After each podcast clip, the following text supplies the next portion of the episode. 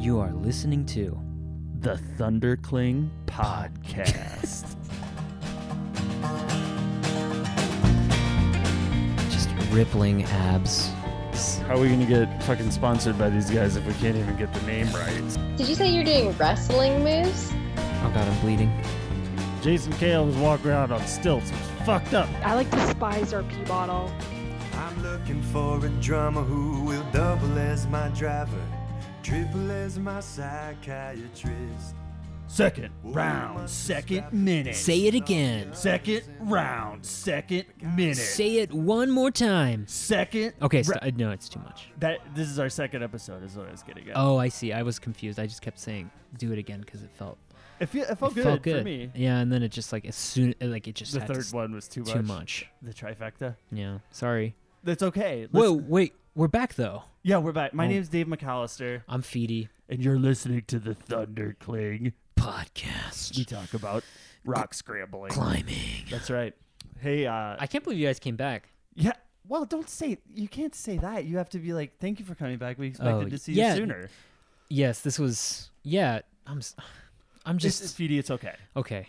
Um, but thank you for strolling back through the neighborhood, and I'd like to say thank you for the ratings and reviews that we got. That's um, That's super helpful. iTunes sent us a letter, and they congratulated Yep. on us. We are officially able to pay our rent now, and we're gonna get to move. We don't make any money off this. Though. Oh, oh, that's not what it's. No. Hmm. Did you get money from iTunes? They say, and you're not No. fucking sharing it I- with me? I thought they sent you a separate one. I didn't get any money. Uh, who do we have on this Yeah, episode? maybe we'll talk about Dave? that after the show. Yeah, Dave, it's cool. On today's second episode Mm. of the Thundercling podcast, we have on local climber. We're out of Denver. Ryan Sewell. oh my gosh, Have you heard of him before? I have. I, know- love that guy. I know you've heard of him because Yeah. you you you work with Ryan. that's true. You Ryan is just an all-arounder, badass human being and climber. He Yeah. is. Let's talk about his climbing a little bit, but this his badass humanry is much more impressive. Yes. But as far as his climbing resume goes, give me a give me a break.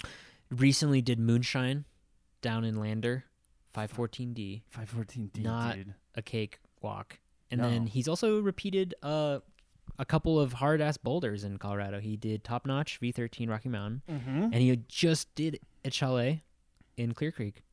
Well, not That's just did. V14, That's right? V14. Yeah, he's a Holy freaking crap, monster, dude. World class, former Youth World Cup competitor, Yeah. but he's also been in the climbing industry for over a decade. Yes. and he knows if you put both of our brains together and you injected them with steroids, Oh my god. he would beat the shit out of our say, brains. Yeah, our brains are weak. His His court, like his frontal lobe tied Yeah. behind his back. Yeah, Ryan. I love Ryan because he's able to just unpack things. He is a good unpacker. He's a good unpacker. Yeah, he helped me move into this house and move out last time. Yep. What a good guy. He's really good at If unpacking. there's a good chance too, if you climb at any of the movement facilities, you have seen this gentleman because he's a setter there. He's the, in fact the director of setting at movement. Yep, That's head kind of- setter, Boulder, Denver, and he's he's also like a strategist for those guys now too. Yep, because as you will hear if you listen long enough, Ryan is a man with lots of thoughts.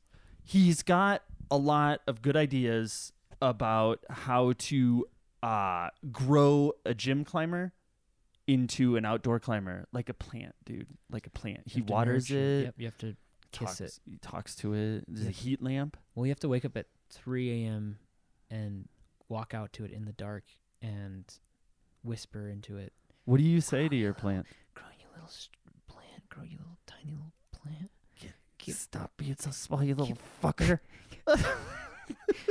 And then you go back to bed, and then you have to just When do you- all the other things like water it. But And that's what Ryan does yep, for gym climbers or something like that. Yes. But he he does he has some really uh, profound thoughts on how to grow climbing as a sustainable indus- Yeah. industry. Dave, why don't you keep? Why don't you quit trying to put words in Ryan's mouth and let him just talk about these things? Dude, I didn't know it was gonna be so confrontational. I'm sorry though. I guess I am. apologize. I guess I am like this more. maybe we should maybe we should let him do the talking Yes and we'll do the listening. We'll listen. Should we do that right now? Yes. Okay, let's go to the tape.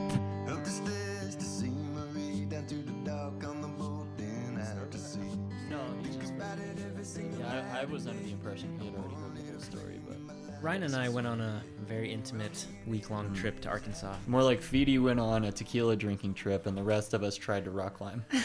Tell me more. That's, I don't know what else to say. Bottle of tequila. Uh, What- inexperienced. What kind of tequila drinker me. are you? It had a blue label. That's all I, I know. No, I mean, what does it turn you into? I See, some it- people say tequila, man. Oh, it makes me crazy. Just I eat the agave worm and I go nuts. It maybe did do that to me. I got a little swaggy. He got a little crazy. What He does that mean? Well, we had were in this tiny cabin. It's raining. There's not much else to do. How do. many people are in the cabin? Like twelve of us. 12 of us in a four person cabin. It was That tight, sounds cozy. Tight was. quarters. Yeah. Okay. We're all starved to go climbing. hmm It was like we had just gotten there.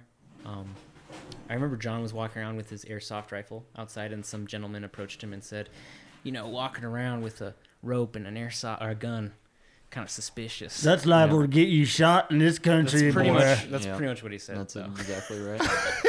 yeah.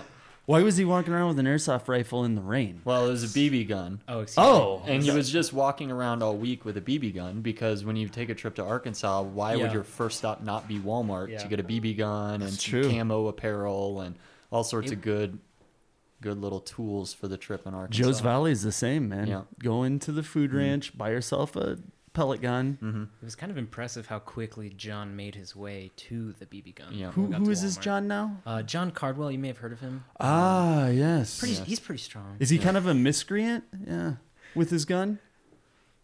Um, no, nothing. Nothing irresponsible. Okay. Very responsible. Well, let's talk about your irresponsibility. What'd you do to the tequila? What happened to the tequila? Was everybody were I you don't know drinking, that- Ryan? I was, but I don't know that, that he's going to remember exactly what happened. Yeah, Oh, maybe a is that third person bad? perspective yeah. can So, bring. so the I'll, I'll sum it up as short and sweet as I can. There was a night where we had a bottle of tequila, a handle of tequila, that we were anticipating maybe going through half of between twelve of us for the evening, right? And all of a sudden, Feedy starts just taking pulls off of the handle and starts getting egged on by one of the other setters on the trip, Jacob, who's actually currently Feedy's boss. And so he just starts he just starts pulling off of this bottle. I mean, at least seven, eight shots within the span of what, fifteen minutes? Something like that. Sounds correct. And Jacob is is sitting there turning and looking at the rest of us going, he's going down. It's just he's a time bomb right now. we're we're less than an hour from him blacking out, probably throwing up all over himself, not knowing if we're gonna find him inside or outside, if he's gonna have his pants on. We're just not sure what's gonna happen. Definitely not gonna have his pants on. And he just owned it for the next five hours. Was just drunk. He didn't black out. He didn't pass out. He drank even more. All of us were completely mind blown as to how he was even standing. I think I, pe- I, you know, I peaked early in my life. I think at that what, moment. what do you mean you peaked early? I don't know. I just, I just. In what way did you peak? As a as a It's hard to- consumer of tequila? No, it's it was like a weird night of just. It's there's a lot of backstory to like. The moment that occurred, I guess, which was Well, we got plenty of know. I time, don't man. I, to I'd, get I'd really like it. to I would- pursue Yeah, I would love to hear. pursue that this story. What the what your Well, like- excuse is for drinking a half a bottle of tequila? Well, the half a bottle of tequila was for sure egged on, um, but there was one of the setters on the trip, Duncan. Hey, Duncan. What's up, Duncan? Fellow Iowan. Oh, Fellow yeah? Iowan. Uh, you know, there's like a little bit of you know, there's a little bit of playful friction. Iowa Playful beef, ribbing. as it were. Iowa beef. And Iowa beef. Yeah, Those are pretty serious. This is how I met beefs. Duncan. Is uh, he started working at Movement? I met him at a staff meeting. I was like, "Oh, dude, you're from Iowa?" And he's like, "Yeah." And I was like, "Have you ever been to the Iowa Wall?" And he's like, "Yeah, I've been there. It's it's kind of sucky." And that was just how it started, you know. The Iowa Wall in. The one wall in Iowa. It's about ten feet wide. How dare you, Ryan? Yeah, Ryan, we're gonna have beef here now, dude. Are the wild Iowa Wall or the mild Iowa? no, Wall? like literally, uh, the University of Iowa Wall. oh, the And I racquetball just- court. Yeah. Not the racquetball I know. court. I'm just kidding. Yeah, The but new there one. was one. I don't know. We just, I just, uh, I, I, just- Could you climb the next day after the tequila? yes, I think we all somehow rallied. Yeah. What? Not did everybody get drunk? Oh yeah, not to the degree that Feedy did. I mean, we were it became the spectacle of the evening. We were just socially drinking, watching him, Yeah. expecting an explosion. I arm wrestled Ryan and I lost. We Yeah. I remember that. Yeah, we that's gonna both got happen. we both had tendonitis in our biceps for a while. Yeah, for for me it was at least like two weeks, I think. Well, that's a that's terrible. a good badge Yeah. for you, Feedy. Thank Mm-hmm. you. Yep, losing. I mean, as long as you can like hurt the person in the process. Yeah, that's fair. That's right. I think I had it for like two months. So I once lost an arm wrestling match at two o'clock in the morning to a man with one leg at the on the streets of Iowa, and he came up to me and he said, "Hey, man, you want to arm wrestle?" And I was like, "No." He's like, "Come on, what are you afraid of? You afraid to lose?" I was like, "Fuck no, let's do it." And we sat down in the street, and he beat me, and then he, he walked away. and then he disappeared into the night. Never he to be seen truly again. did. I've never seen him again. Wow. I was pretty. I like drunk, how he too. sought you out though. I know. Why would Dave, Hey man, come on! I was with like five people. there's Anyway, something truly like primal about a good arm wrestle. You know, There Just- is. At some point, you stop doing it though. So yeah, I think I hit that point. Yeah, it was tendonitis is a good stopping point. tendonitis is good, and like you turn 30, 20, 28, and you're just like, I think my arm wrestling days are mm. Yeah. Well, over. also you start arm wrestling people who literally pretty much arm wrestle rocks, and you realize everyone's getting really strong. It's not just you and your friends at a sleepover. Right. Have you ever seen Over the Top with Sylvester Stallone? No. So it's weird. is I've never seen that movie, but images of that movie are seared into my mind Deeply, Yeah. Where they're like leaning against the truck and they're doing like Yes. bicep curls, dude. And he, he puts his hat, uh, you know, wears his hat backwards. Oh, it's, have you ever seen Cliffhanger? Yeah, of course. Well, yeah. Okay, I just watched that last week. Yeah, bolt gun. Ah, That's my yeah. favorite. You know who that was inspired by John Long. John Long like wrote the basic script for that from the Lodestar crash in like 77 in the valley. Yeah. Pardon the interruption. All right. uh, The, the truth is that I made an ass out of myself in the original interview telling the story of uh, the Lodestar crash. So we're going to do it hyper fast. Right now, we're going to tell it really precisely. Year. 1977. Event. A Lodestar plane carrying bundles and bundles of marijuanas crashed in Yosemite Valley in next to Lower Merced Lake. Climbers with noses like frickin' bloodhounds crawled up to the lake and found bundles of marijuanas. Oh my god, I love that. Fallout. The fallout of this event was is that those mofos made a ton of skrill and they spent it on cars and trips and other things just like that. And if you want to know more about the Lodestar crash of 1977, watch Valley Uprising by Sender Films. They touch on it. Or use your Google machine and do your fucking job. Come on. Back to the show.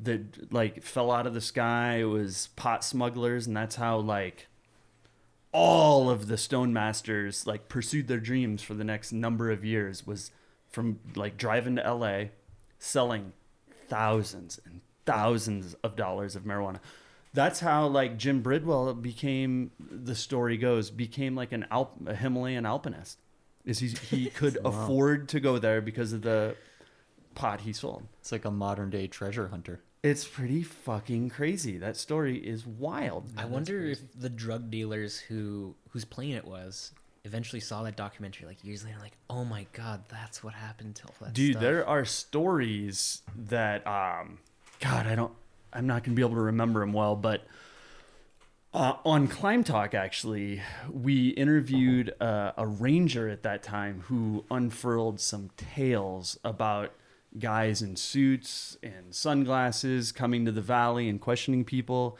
and maybe some questionable drug dealers. And there was a climber um, who lost his life. Like he was just hiking up the trail to go somewhere, and ostensibly was pushed off the cliff. What? His name's Dean Pascal.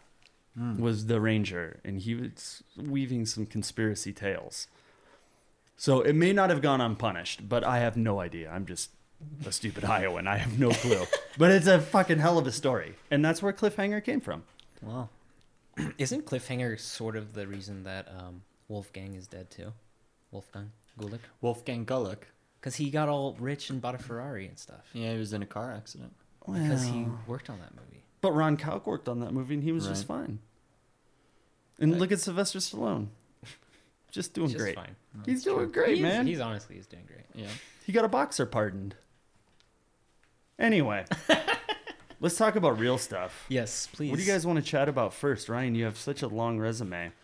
I want to talk about the gym life. Gym life. So, you're director of route setting at Movement. Yes, sir.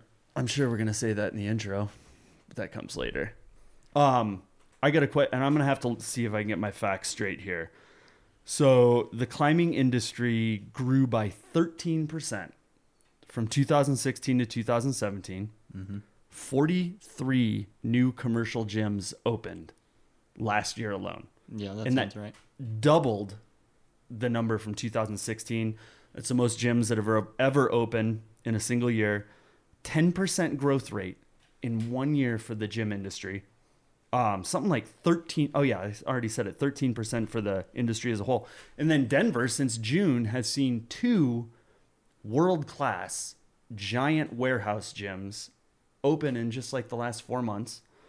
Um, talk about how you see that growth firsthand and how you have you've been in the industry for like six years maybe No, I've been in the industry for uh, almost 15 years. 15 years Yeah. Ah, I was a little bit off on Yeah, that so- we're gonna edit that out So I uh, I started climbing. I grew up in Texas, Dallas Fort Worth area, um, and I started climbing at about 13, um, and competed as a kid and did the whole USA climbing thing. Climbed outside in the the little areas that are in Central Texas, and by the time I was about 14, maybe almost 15, I was setting at the gym. Um, so I've been a part Oh, of man. route setting for you know I'm 27 now, almost 28 um, for for a little over 12, 13 years, and so I've seen a lot of of the growth in the industry, and it's interesting to say the least. You know, I think it's great that our sport is continuing to attract people because it is such an amazing opportunity to to get outside, to push yourself in a way that's not necessarily geared towards competition, something that you can do on your own or you can do with friends. Um, in a way, it, it reminds me a lot of golf, except Whoa. for we're back by you know 75 years behind where golf currently is. Are, you're a golfer right I, I dabble. I, I played a lot whenever I was younger. Um, I took probably eight years off and then got back into it when I was about 20. Uh, and, and I've been playing, you know, I would say an average of three or four times a year for the last four years. And the, the previous three years before that, I was playing three or four times a week. mm-hmm So I'm, I'm very familiar with the golf industry. I watch golf tournaments every weekend. I know it sounds oh, super I'm one lame. of those guys me too yeah, dude I love it. yeah I grew up on a golf course Okay. my dad was a course manager for damn near my whole life Yeah. but let's not talk about golf unless you guys want to turn this into a golf podcast which i am We can still completely pivot. We have time to pivot. But uh, I might. I'm gonna go ahead and just uh, resign right here. Yeah. and I'm out.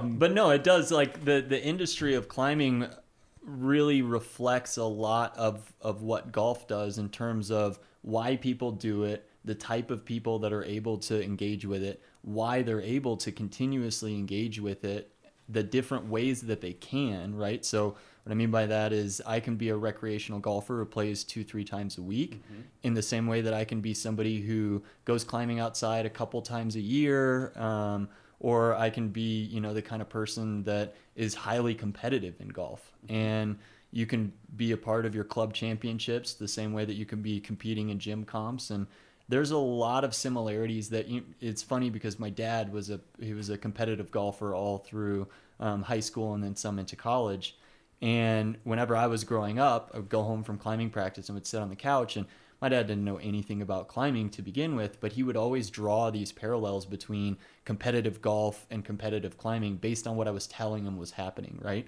And the whole time, as I'm 14, 15, 16, 17 years old, I'm thinking, Dad, like, leave it alone. Like, Golf golf, is is, not- not, climbing. Yeah, like, are you kidding me? And now that I've kind of matured a little bit more and come back to golf, I realize from a fundamental standpoint that there are a lot of similarities in the two kind of ways that people play the games. especially like in golf, as you know, you can be having a terrible round, Mm-hmm. and on the seventeenth hole, you have one good tee shot, or on the third hole and you Mm-hmm. play the next 15 holes just like holding your curse words inside of you and not snapping your clubs but that one shot Mm-hmm. can like bring you back for the rest of the summer Yep. it's the same with climbing that Yep. one beautiful trip or that one send. time you send yeah Lots of failure. yeah it brings you back but back to all right no more golf talk i'm gonna put the kibosh on that as much as i'd love to keep that going Let's unpack that. like, yeah, let's unpack that. Um, what are some of the? I want to talk about pros and cons of this like explosion in the gym scene, especially from a guy who's been in the scene for so long. What do you see as uh, the upside and the downside of so much traffic? And then we'll kind of segue into what that means for outdoor climbing. Yeah, I'll start with the the upside, I guess, um, and it's just simply that getting more people involved in our sport, raising more awareness in our sport, um, getting getting to the point where we're more recognized by the layman um, means that there's opportunities for those of us that are really invested in this industry.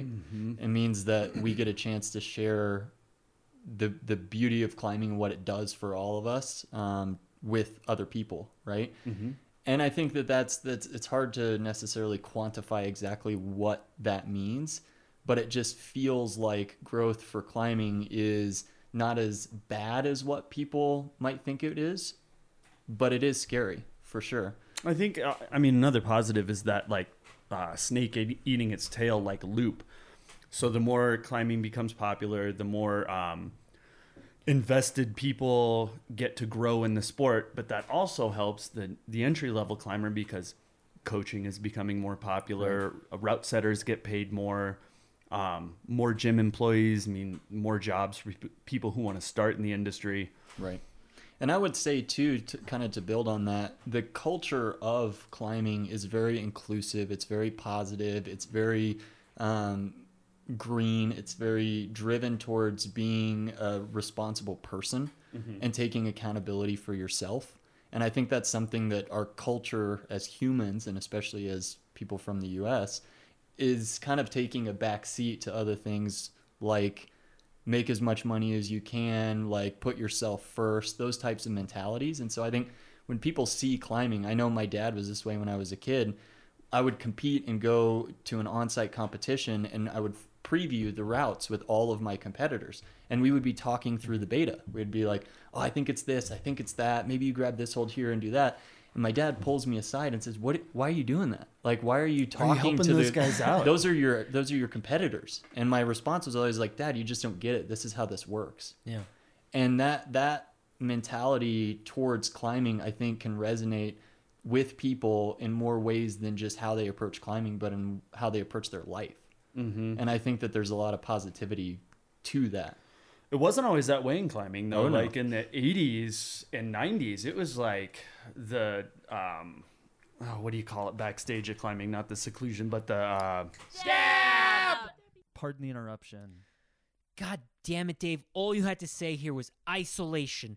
When an athlete is about to compete, before they go out there to climb, they go into isolation, Dave. You f- frickin' moron. Sorry. Back to the show. it was like the punk rock era of climbing And you know there was backbiting, and Yeah. everybody's in their lycra, and they have their one saltine with mustard on it. Yep. And it was it was tough, man. People like slogged each other off, and yeah, that scene's totally dissipated. yeah Uh, I know that Caldwell talks about it in his new book Push, and I've heard Chris Sharma talk about it too. When they were coming up, they were just like, "Well, these old dudes freaking out about it. it's just Right. climbing. Let's smoke some pot and climb." Right. Yeah, it's it's an interesting like progression that the sport has taken because I've talked to many many climbers who were at the forefront of things in the 90s and they just talk about how different it was, how it was extremely competitive and how it was Yeah. extremely geared towards burning the other person off and telling them like, "No, you think you're hot shit? I am." Like, Yeah, look at me, right. I just flashed your project. Like, go to another canyon. Exactly. That's like the the Jim Karn, the Scott Franklin Mm-hmm. days. You know that when America was just like just introduced to what was it? Uh, Snowbird, the Snowbird Mm-hmm. competition in the late '80s. Man, I can't imagine. Um, what what are some of the cons that you see? Like some of the downside of climbing growing at a really exponential Mm-hmm. rate. So all of those positives that we just kind of touched on, right, are they're geared towards the idea that you're putting people in terms of like building new climbing gyms and things like that. You're putting people first. And if you don't put people first and you just try and build the gym and open it and make money, now we're starting to to create that negativity that we see in the more modern like commercialized industries, right? It's all about cranking out the next gym and and making money and not really about building communities and about mm-hmm. like stewarding people's growth towards understanding climbing and what it actually means. And so I think that's a huge negative is that as things grow really fast, we aren't doing a very good job of growing the people as fast. And I see it all the time in my profession as a route setter, and I know that it happens a lot in coaching as well, where there are more gyms opening that need route setters than there are trained qualified route setters. And so we as gym operators are responsible for growing these people, right? For developing them professionally as route setters or as, you know, um, coaches or, or anything similar to that. And so a lot of people aren't really focused on that. And I won't necessarily just say people, but more so bigger business ideas, right? They're not focused on that. They're like, we got to ride this thing out. Right now, the industry is growing exponentially. And the faster we can open gyms, the more money we're going to make. Crank right? it up, man. There's always climbers coming up the backside to fill the coffers. Yeah. So that to me is the huge negative. Um, and then the the secondary one, which I think leads into what you were mentioning, talking about a little bit ago, is that we can build more climbing gyms, right? I mean, you can build 40 new climbing gyms a year for eternity. We can't build more crags, right? Yeah, the crags okay. that are out Yes. there are fixed, right? Sure, we can find a couple here and there, but the big ones are they're known and they're trafficked and the more people that participate in our sport the more traffic they get the more erosion the more wear and tear just the more negative impact humans have on these places and that's uh that's something that i don't know that anyone's really come up with a solid approach to handle It's pretty scary, like when you think about how long climbing outside in some areas has been going on. It's relatively pretty short, but how much damage has already happened to a lot of places in this little amount of time.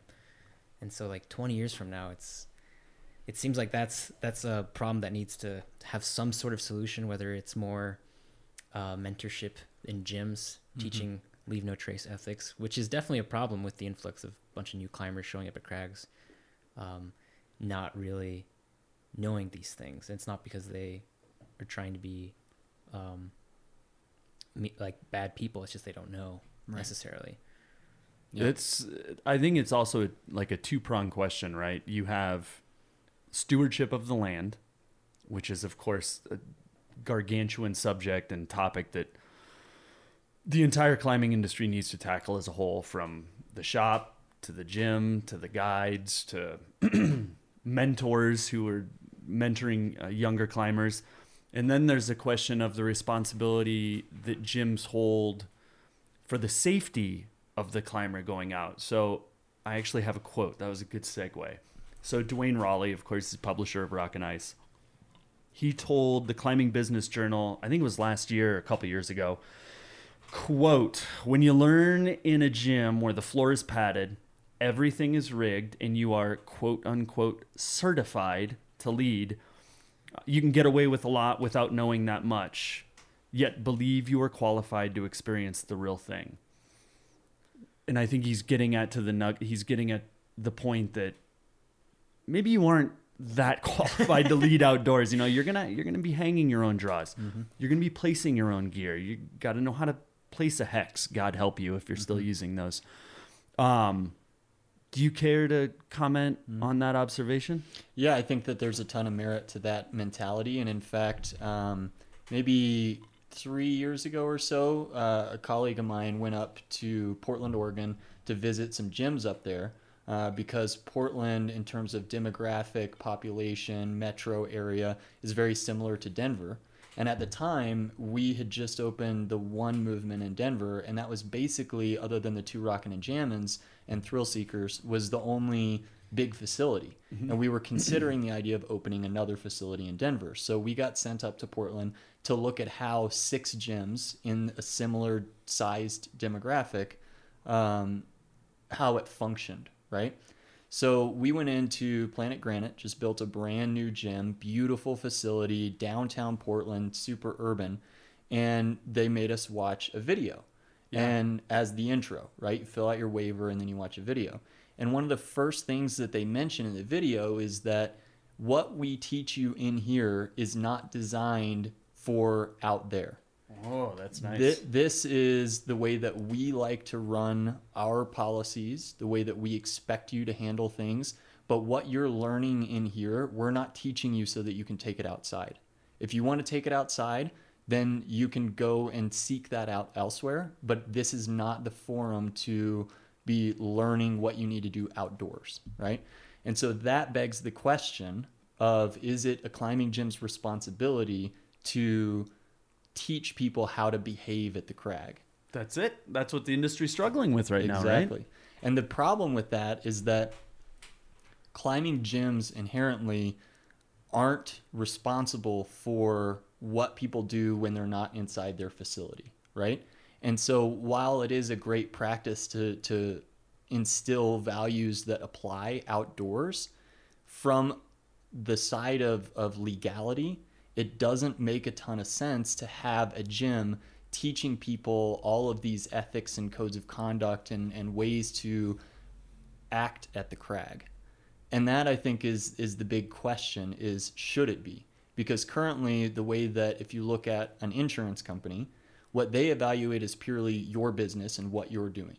The idea of of climbing and being out at the crag and being in the gym and, and the kind of ebb and flow of those two things doesn't really register to somebody who works in insurance, right? All mm-hmm. that they're thinking about is what are the risks? What are we covering you for? What are your policies? What are your procedures for handling these types of situations inside of your building, right?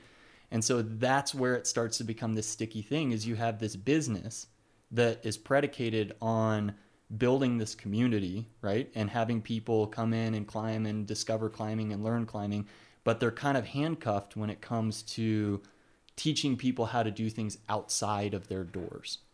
That's tricky. Yet, almost every gym, I think, including you guys, um, teach have formal classes of like lead climbing 101 or um, you know rescue rescue management. Uh, God, what else? Rock rescue is one that we offer. Yeah, so that muddies the water. Yeah. It does, absolutely.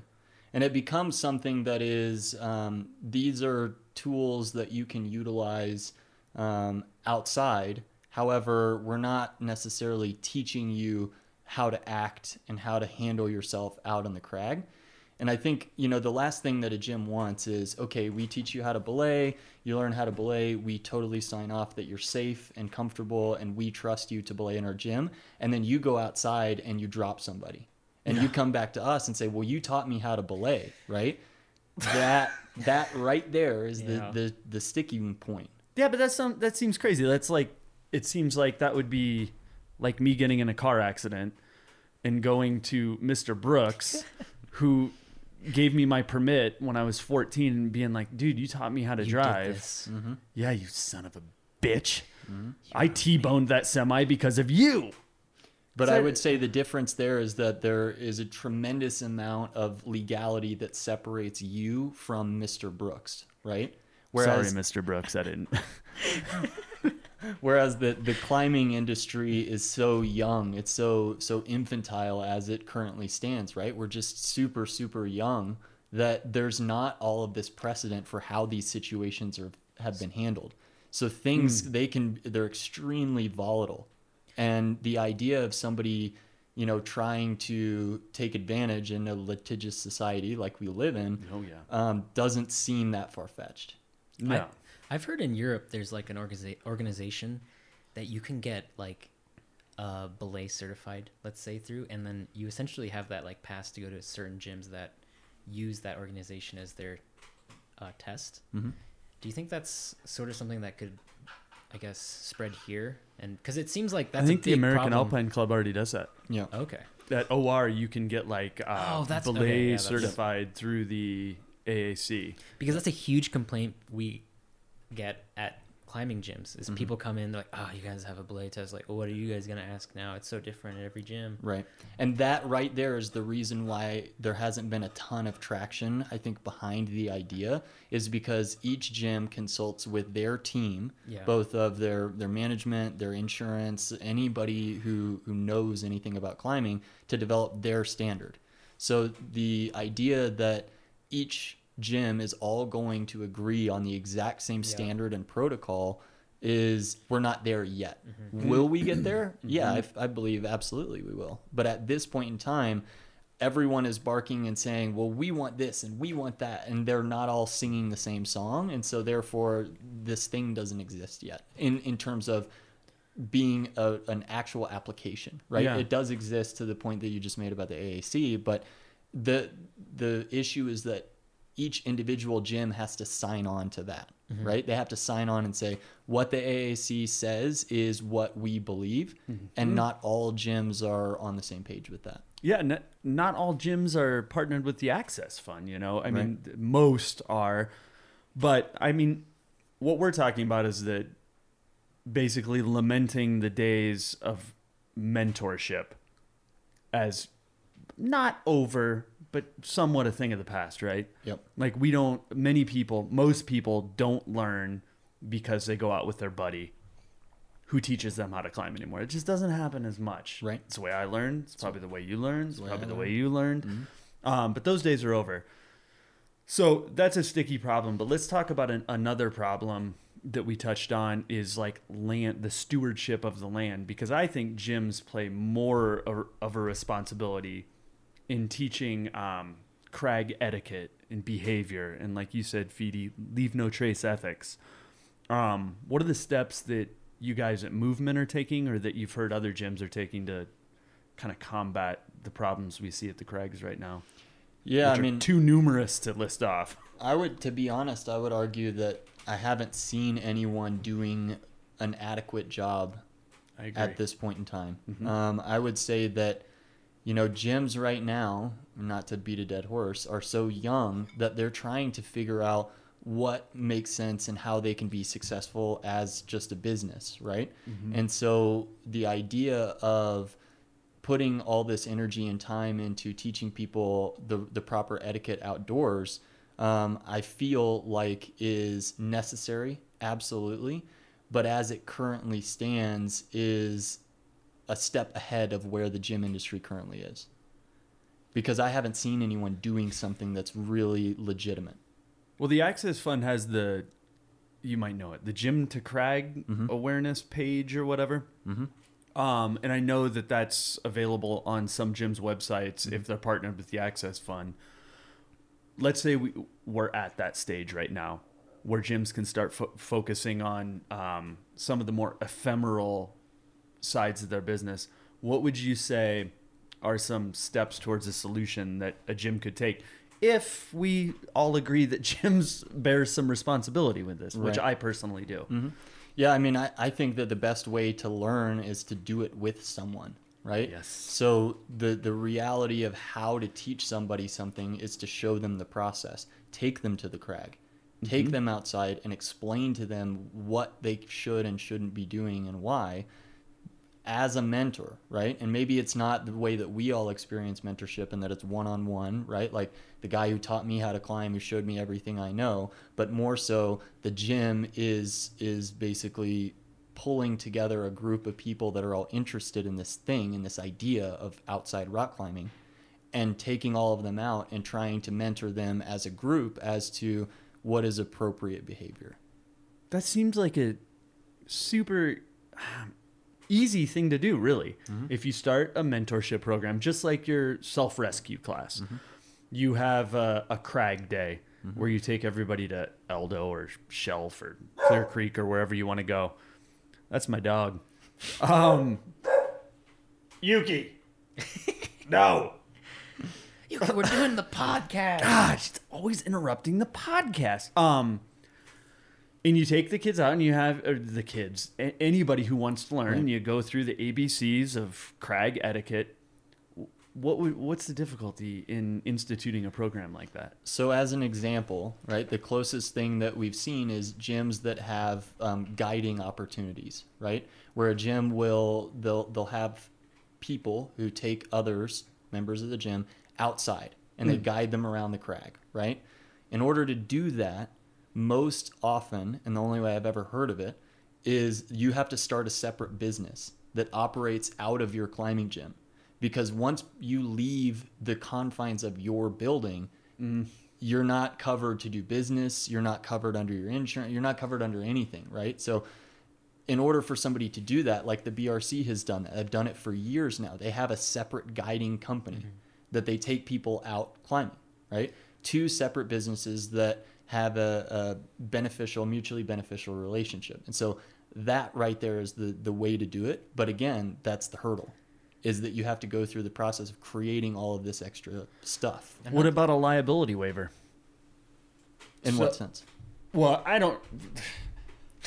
Let's caveat this by saying I don't know a damn thing about what I'm talking about. But what if you, what if you had this class, and you had a liability waiver that waived all of the liability for you as a per, uh, a guide, a quote unquote guide, or a quote unquote um, giving some sort of safety protocol, like you're going to be as safe as you can, but if an accident occurs, movement climbing and fitness is not liable or responsible for that.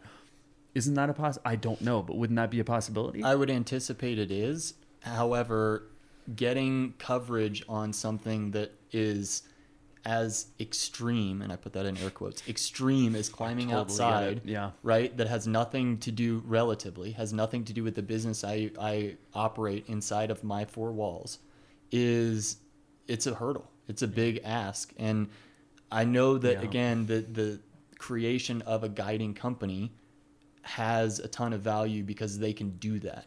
But the ability for a gym to just say, here, sign this waiver that says if something happens to you anywhere you go, we're not responsible.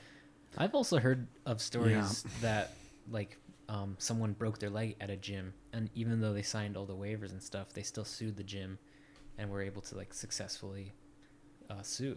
Yeah, it's And so- usually a settlement, is what ends up happening. Okay. Yeah, but yes, uh, a waiver doesn't do anything other than give you a piece of paper that says, hey, they knew what they were getting into. Exactly. That's it's it. what we all sign every That's time it we've is. ever gone to a gym. And besides, I guess a, a huge hole in my argument is that let's say you were the head of this program and you're taking well, you're still an employee. You still need to get insurance Right. because you're going to be paid. There's workers' comp considerations. God damn, it's a sticky It's- wicket. it is. Another hurdle is yeah, like you were saying, maybe that then you have this program that has like say it's like a hundred to like three hundred dollars to like go out to the crag with this mentor, right? And that's kind of a hurdle in itself. in Well, it's. of- I mean, I I would think it would be much cheaper than that if you wanted to be a trailblazer in the industry, Yeah, that's fair. and you're doing it in. Um, God, I don't want to use the word altruistic because we're talking about businesses here. This isn't pie in the sky, but um, that's that's a huge thing to put on your resume as a climbing gym. You know, like we are actively participating in the uh, stewardship of our lands. Right. I would argue too, though, that the culture of climbing, what makes climbing so special, is that there is this person to person interaction. There is this mentorship that we all experienced. And while it may feel at the moment like the idea of mentorship is dead, all that that says to me is that we're not doing a good enough job as experts in the industry to mentor the younger climber, right? The lesser experienced climber. Because I would rather work with somebody person to person and teach somebody the ways of going about things than creating some system or policy or procedure about how we educate people to go to the crag because to me that's not core of climbing right that's not what makes climbing climbing right we we've had this ability to keep the the concepts of business and insurance and all these other things at the wayside while still pursuing our sport and mentoring you know people and, and growing. And i think that if we start trying to lump all of this these policies and things into doing something that we should already just be doing because it's the way that we all grew up it, it makes it more challenging to me. It's one of the uh, tough things about just being a climber and being you know shouldering some of the responsibility of educating people is how uh, I feel like especially in climbing it's really hard to go up to someone who let's say you see and they're like throwing their brake hand off the brake end consistently on like an ATC the slack's too much their climbers like backclipping you go up to them and you're like hey man was watching you climb and I noticed you're doing these things and they're dangerous for this reason and it's it seems like it's super common for people to to essentially get really offended and unable to take um, constructive Yeah, criticism but I uh, guess fuck them. I think it's incumbent upon you if you see somebody acting um, in an unsafe way, which I've seen a million times. Yep. Be as polite as you can, and politely confront that person. W- Yeah. What uh, what other choice do you have? Just to to not say anything? yeah I don't think that's the way to. I, I, I mean, that's for all climbers, not only the gym. But I mean, I've seen some crazy, crazy shit in my 20 years, and you just had. And if they say, "Hey, man, this is the way I do it," I twist. Been I, climbing longer Which happens all the even time. I mean, born. Feedy knows you experience this constantly working the Oh, desk yeah. at the gym. oh yes people they uh, they have their ways and they feel like their ways are the right ways and it, it's challenging to approach someone but when you look at it through the lens of this is a serious safety issue it becomes very easy it's just it's never simple as simple as saying like oh yeah hey maybe next time you should try doing this right it's a serious infraction Espe- Right? If you work at a gym, that's your job. exactly So that's. I think that's fairly straightforward. Like you, your Yeah, job is to make sure your guests and Right. the people around them are safe at all times. However, when you're outside and Molly and Jake to your right are Z clipping their way up a route, impressive yeah, yeah, a lot of rope drag. Um, then you need to say something. But I think that can be managed politely. as an example, a friend of mine, been climbing for 20 plus years. Great friend, known him forever. Uh, we're at, we were out climbing. My girlfriend, well, fiance now, um, myself and him, and he was in town visiting, and belaying on a gree and was very, I'll just say, Spanish with his belay style, right? Hands totally off the rope, smoking, Smoking a cigarette. cigarette, Yep, yeah. exactly. and the whole time, you know, I'm up there climbing and come down, and my fiance is like, he's the worst belayer ever. Like, don't ever let him belay me, right? And when I talk to him about it, he's like, dude, it's a gree oh, right? It's not like nothing is going to happen, right? I've caught thousands of people like this, and it's actually better if I don't have my hands on the rope at all because then I'm not going to screw anything up, right? Huh. And there are people out there that firmly believe in that mentality. Yeah, if I can't touch the gree I can't panic and hit the brake or like s- hmm? depress it. You know what I mean? And just let the loose rope Yep. slide through. That's crazy talk. Mm-hmm. So, oh that's tough when it's and your it's friend too exactly, You're and like, it's "Hey, challenging. man." Yeah. Can you just blame me the way that you're supposed to, please? Yeah, if I'm on the rope, you can blame me my way. Right. If your buddy's on the rope, you can blame however. I'm you definitely want. guilty of that where it's just like all right I'm just not gonna let this guy belay me but hmm But I'm not going to talk to him about you it know either. I, I'm be, I'll be better Right. Yeah, gree gree is a tough anyway, man. I've been dropped on a gree gree. yeah the only sorry. thirty footer, but not far. The only uh, serious climbing accident that I, a friend of mine, was has been in, was because of uh, someone was being belayed with a cinch.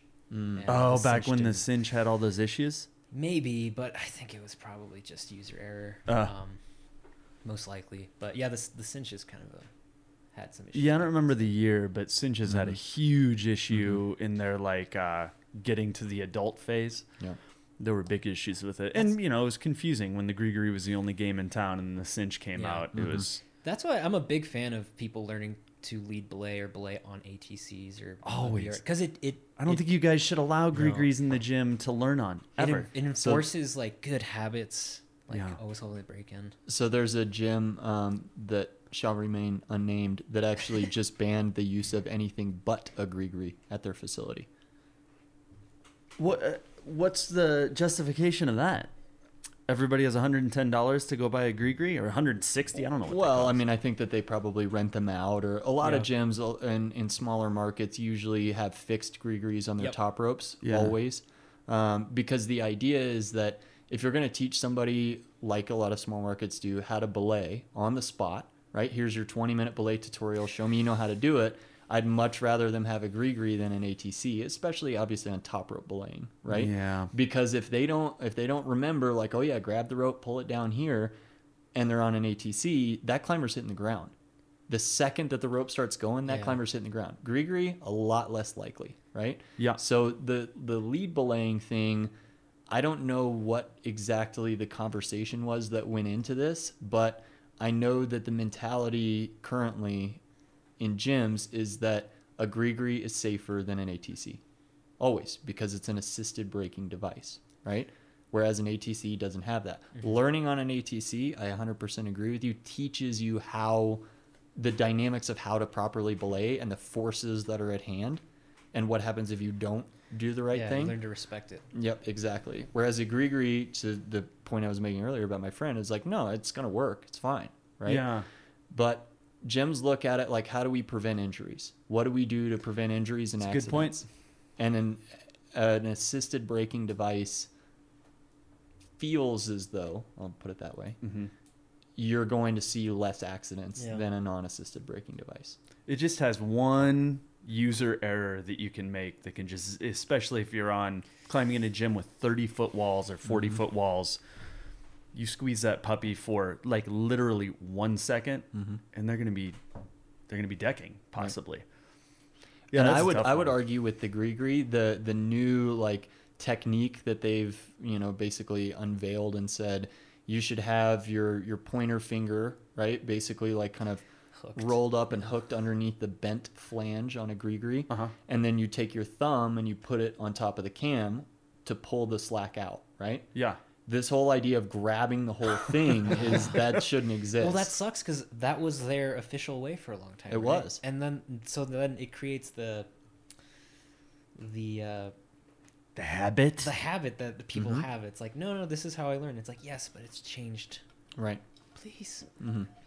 I like the I like the Revo. Have you seen that thing? I haven't Oh, it's super cool. It looks just like an ATC. You feed slack out like an ATC, but it has this sort of technology in it that it's same as like a seatbelt, where if the rope starts sliding at a certain velocity through it, it engages and brakes. wow Um, that's crazy just sort of That's kind of cool. yeah, it's really cool. It's Who makes it? uh Trango, I believe. Boom! Shout out to Trango.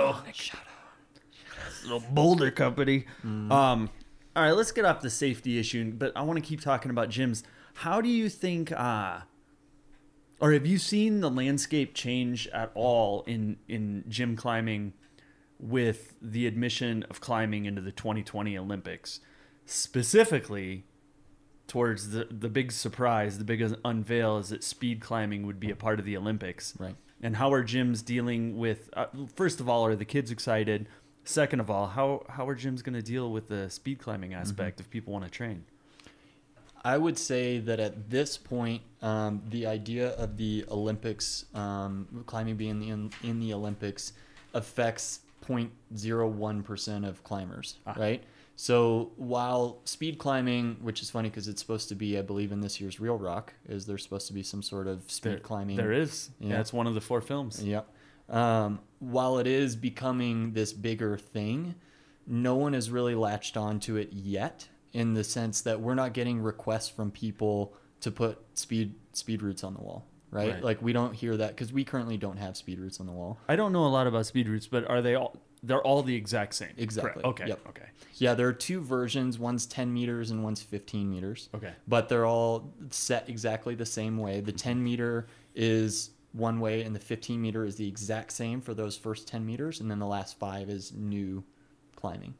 So with speed climbing, I think we'll see that in the future, but at the moment, nobody has really la- latched on to speed climbing and said like this is my discipline, right? In terms of new climbers, there are a lot of professional climbers that are that way, right? And if that's the case, and they're that that interested in speed climbing, then they'll find a facility that has adequate training for speed climbing. and you need a you need um Super belayer. yeah um, you're not going to have like unlucky joe belaying you up that thing right i mean mm-hmm. you need self belay devices. Yep, auto belay devices. And you guys don't even have those at movement at all. No, we believe that the auto belay creates a type of community that's very um, focused on me getting my pitches in, and less focused on you and me like climbing together. Partnering up. And Exactly. a lot of people that's who've great. had accidents with those. Yeah. At least a few years ago. Oh yeah. Like a number of years ago, uh, the a company went out of business or like Mm-hmm. pulled uh, they pulled their product off the market for Mm-hmm. a while. says a lot about the human mind how like you can be in such an autopilot mode where you Yeah. just walk over to the crag and you start climbing you're like oh Wait a minute, I'm not didn't- clipped in. oh oh poopy Yep. Dude, I've definitely not clipped in. Like you just don't even think about it. It's so laissez-faire that you're gonna, about ready to get on. I Yeah. think uh, Rockin' and Jammin' still has a couple of them, and a couple other places in uh, the metro area. They're pretty standard. Auto belays are pretty standard across most gyms. We we're one of the few I would say that firmly has a stance against auto belays, but it's not because we believe in the idea that people are always going to get hurt on auto belays or anything like that. I mean, sure, it does open you up to somebody making an error, of course, mm-hmm. but it just fundamentally doesn't align with the the vision that we have as a business, Dude, which that is, is bringing great. people together. You guys got to put that on your website. That's an awesome philosophy. I had no idea that that was the reason. Because I've always wondered why you your facilities are so big, especially the Denver one. You know, I always thought, why don't they have a little corner with auto belays? Yeah, we offer a program that runs at least a half dozen times a week called the Rope Up, where basically we have a staff member that facilitates people meeting each other and climbing together. And if they don't meet someone and there's an odd number, whatever, that facilitator belays that person until somebody else shows up. so i love the rope up yeah, we try and offer things to to bolster that lack of I don't have a partner, um, and and it's very successful, I would say. Oh, that's awesome. back to the speed wall thing hmm. one of the first weeks i worked at movement someone called and they're like hey i'm going to compete in china soon. I'm in denver for a little bit. Do you guys have a speed wall and i was like well we have actually like the the wall for it but it's not set up currently. Mm-hmm. Like because at movement you they like sometimes take out this part of the wood turns it into an arch and stuff so it would require like reassembling that putting holes up. And they were like oh okay do you think they could put it up for me mm-hmm. I need, Oh. i need to train and i was like yeah i uh, it's like a lot of work that mm-hmm. takes some hoots, that takes dude. yeah and mm-hmm. they're like but I, but i'm competing for the us and china and i was like i'm so sorry i, I don't think they'll do that. Yeah, that's well, that's another way the climbing industry is in its infancy, right? That the USA like team members aren't supported in those ways. Like he, sh- that person, he or she should have been able to call USA climbing offices and be like, "I need to train. I'm in Denver. Where do I go?" Mm-hmm. And they should have a database. They say gym X, Y, or Z has a speed wall. Get in contact with them. Yep. And I would say we're right there now. This is what a year and a half, two years ago, probably. yeah Yeah. Mm-hmm. At that point in time, pre Olympic announcement, USA Climbing was focused on just growing the sport of climbing through basically bouldering and sport. Um, and now that it's in the Olympics in this combined format, um, there are tons of discussions around how to best train the athletes. And they have created a high performance commission like you would see in skiing or Nice. um, in track and field or any of that. And the goal is to take the highest performing athletes and provide them with opportunities to train at facilities that are geared towards the Olympic playing field. And pay them. I don't know. I would be speaking um, off of assumption if I were to say what their the payment is or any of that stuff. But if I were to speak off of assumption, there will be travel stipends and things of that nature to help support these athletes. But I don't know what exactly that looks like. If it's you know here's five thousand dollars a year for a salary to do whatever you need to do to train, then that's not very effective. I mean, No. it's better than nothing, obviously, but at the same time, you can't expect an athlete to be the best that they can possibly be when they have to work a job. I mean, Yeah. I feel that every day. I think it's a fucking outrage that USA climbing. Um, well, that's a little bit hyperbolic. I don't think it's an outrage. cool your jets dave Sorry, dude. Sorry. Um, I I think it is slightly outrageous that you that um athletes need to start Kickstarters and GoFundmes to like wear the American flag on their chest and climb in the World Cup, or I'm sure it'll change with the Olympics, but that just strikes me as bizarre. Where do you think that money should come from? Because Uh, it currently doesn't exist is the issue. They don't have just a, this, you know, a million dollars to devote to athletes. Now, currently with the Olympic announcement, they're getting there, but in the past there there wasn't funding that was that was present that they could say, oh, well, here's all this money, let's allocate it this way. Because I've been on the side for the longest time of thinking. Why do we not support our athletes the way that the Austrian Federation or the German Federation or the Swiss Federation supports their athletes? Yep. And the reality is that they have these national federations, these alpine federations. So basically, what you would be looking at is the American Alpine Club or the Access Fund, more likely American Alpine Club, mm-hmm. in this country would basically be tasked with building facilities that are for top level athletes to train at, funding them to go and compete for the US, right? All of these things. That's what exists in the other countries. And this doesn't exist in the US, or at we're least not close to that. I, I don't think. Uh, maybe we're in the uh, we're on the beach, you know, right now, but we haven't gone inland when it comes to that. I used to think, Mm-hmm. And uh, I agree with you that I hope that that matures, Mm-hmm. that some sort of federation paradigm comes to, into being. But uh, I always thought that. I mean, I was in the outdoor industry for over a decade. Um, there is these companies do have money for their charter athletes, and I hate to say charter, but I don't know how how else to couch that term. Um, for their high end athletes, um, that they should allocate funds to them to pursue competition when you're wearing a- any competition. Um, And do you And- know? Sorry, do you know what it's like in other sports, like say swimming or wrestling or any other Olympic? well, let's talk about surfing. Yep, I mean, there's millions and millions of dollars funneled into surfing events. coming from where? coming from Reef and Okay, coming so so corporate the- sponsors. Yeah, corporate Right. sponsorship funnels huge, huge Mm-hmm. purses that allow these surfers to be surfers, and that is it. Right. You don't need another job.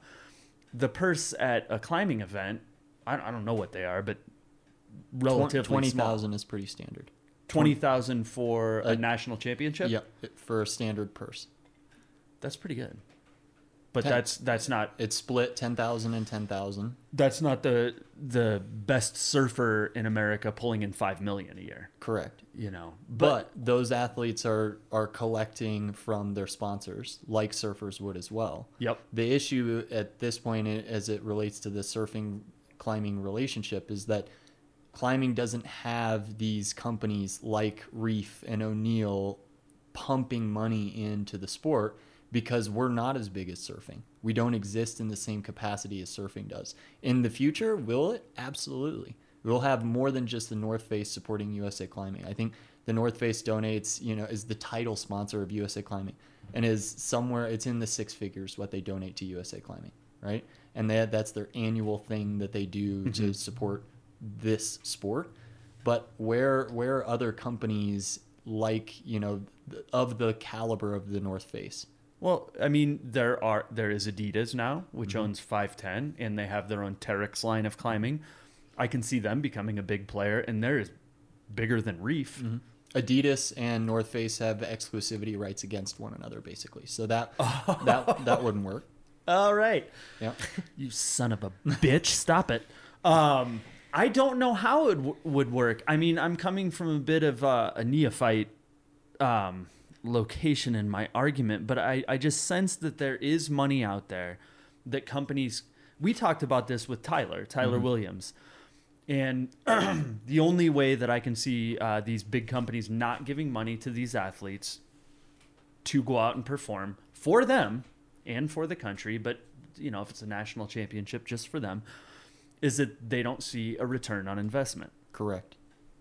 And I, I do not have a solution for that. I don't know what mm-hmm. a company would need to see or how you even account for a return on investment for an athlete's performance. How do you quantify the views Right. of somebody climbing and we'll stick with 510, 510 shoes. How does Adidas quantify that? Right. So there there are two ways that I've seen. One is basically giving money to an event or to an organization to help them create a cash purse, right? What we see with the North Face and USA Climbing. The other is sponsored athletes, right? Uh, La Sportiva and Sasha or Adam Ondra and Black Diamond, right? They're getting paid as individuals to go out and to to represent that brand. And each one of those has merit, but one is a more obvious avenue for the athlete, right? Which is I have a sponsor, they write me a check every year, they cover all my travel, they give me all this gear, right?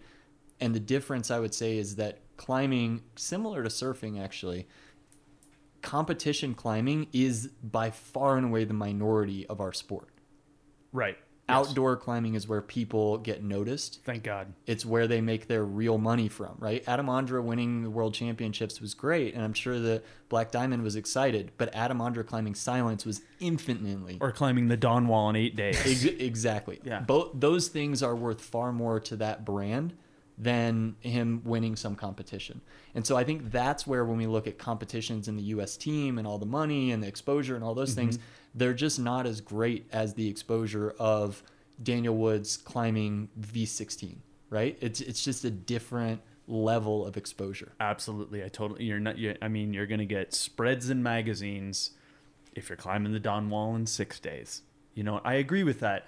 I guess just thinking about the Olympics and how America lags behind some other countries mm-hmm. in federation support or just fundamental support, mm-hmm. it has me wondering how the industry could do a better job. And I think the Olympics will have a profound effect on that. I Yeah. don't see how it wouldn't because the exposure is going to be so great. And in fact, I'm certain that companies like Black Diamond, who sponsor Sean Bailey and Claire Buhrfeind, are really investing in those athletes to have a presence at the Olympics. Yeah. I don't see any way that they wouldn't. Yeah. I don't know. Give us money. Give us money. Yeah, Thunder Clean needs money. I kind of want to go back to what you said a little bit earlier about how you personally also feel the effects of um, not necessarily being able to just pursue climbing solely based off like sponsorships. I guess you you kind of mentioned that earlier, and I wanted to ask you. I guess um, you strike me as someone who could potentially do that. You know, you've climbed grades at the limit of sport and bouldering, and I'm just curious how you kind of ended up on the path you're on where like was there a moment where you were like i'm about to go full in on just pursuing climbing solely or you know you were like but then you, you kind of chose route setting as well and i'm just curious like Mm-hmm. How did that all come together for you Yeah, that's a great question. And there was a moment. Um, and the moment for me was I, um, I finished my junior year of high school. Um, at the time, I just come back from Australia competing in a youth worlds where I made the final, which was my only goal was to make finals in youth worlds. I was really excited. yeah Um, and I was going to take my remaining high school credits over the summer and graduate a year early and see what climbing would offer me, right? See what I could do. Um, I'd just taken a trip to Switzerland for about a month with a, a guy who is a professional climber, um, and that was an amazing experience. But I got back from that experience, going to Switzerland, just climbing, being out there, and I was getting ready to move to Colorado. And my dad sat me down, and my dad, first of all, he's a he's a general surgeon, so he's been through a ton of school. He views life as um, you need to work hard for what you get. You need to be responsible. You need to, you know, all of the traditional baby boomer fatherly type of advice things, right? And he sat me down and I couldn't believe it. He said, What do you want to do with this thing? Is this something that you want to be a professional climber? Like, do you really, do you feel like that's what you want to do? And he was open to the idea. If I had said 100% yes, I want to do this, he would have been supportive of it. And I would that have, is great. I would imagine he would have been supportive of it financially, um, but I don't know that. And we had a full conversation around what it means to be a professional climber. And for me personally, who I am, I thrive on systems and routines and schedules. And I'm a very like, um, I do this at this time and this at that time. And my, my escape from that is going outside and climbing, right? And spending a month outside climbing and kind of not knowing what was going to happen next and how things were going to come together was it was fun and then I was outside, but when it was over, I was ready for it to be over. Yeah. And I thought about it for a while as we sat there on the couch having the conversation and realized that that lifestyle for me wasn't what I was looking for. It wasn't what was going to make me happy as a, a 20 year old or 30 year old. And then in addition, the idea of being a professional rock climber is it's scary because you think to yourself, well, what happens if I get injured? Well, what happens if, you know, all of a sudden I just don't have it anymore? I'm, you know, call it 30 years old or 40 years old or 50 years old, whatever it is, and I'm just not able to to do mm-hmm. what what I used to do, right? And that's was a little bit more trusting the idea of being a professional climber than what I was willing to put into it, right? I, I would rather have my routines, use climbing as my escape, focus on my professional career, grow as a person, and hopefully build something for the rest of my life. Dude, And- that is some serious wisdom That's some foresight. to have when you're 17 years old. If you don't mind me saying, I'm not trying to blow smoke up your ass, but that is rare to have that kind of You know- foresight. And I think you hit the you hit it on the head by saying that um, you sort of you have it in some ways a lot better than I think a lot of people who pursue climbing solely because you have this professional career that supports you and that you now have as a foundation. So you don't have to necessarily worry as much about how's my future financial gonna like safety gonna be, and you still get to now pursue uh, climbing as a as a passion hobby, and it's not something that you get burnt out by because it's all you can do, Right. All you have to do. So It's almost like I, I just did the reverse route, right? The longer that I work, the more time I get to go climbing, right? So, so maybe one day when I'm, you know, 45, 50 years old, I'll have worked as a professional. And sure, will I be as strong as I could have been when I was 27 years old? Like, mm, probably not. But I'm going to work as hard as I can to make sure that I'm as close to as strong as I possibly can be as a 30 year old or 40 year old or 50 year old. And as I continue to get older, I get more opportunity to go climb because I've continued to grow as a professional and create situations for myself that allow me the opportunity to go climbing. I'm dumb compared to this guy. some good lessons, I think. Those are good lessons. Well, let's talk about your career.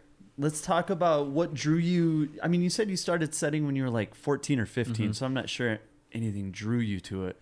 Yeah, I mean, what drew me to route setting was I worked at a gym where my mentor at the time um, was the head setter, head coach, general manager of the gym, right? Classic early 2000s climbing gym, probably barely breaking even, right? Nobody even knew how to do any accounting or anything like that. He had he had four four different titles at the gym. Um, but he he was the route setter and and I was always interested in it. I would beg my parents to take me to the gym seven days a week. They would take me five or six.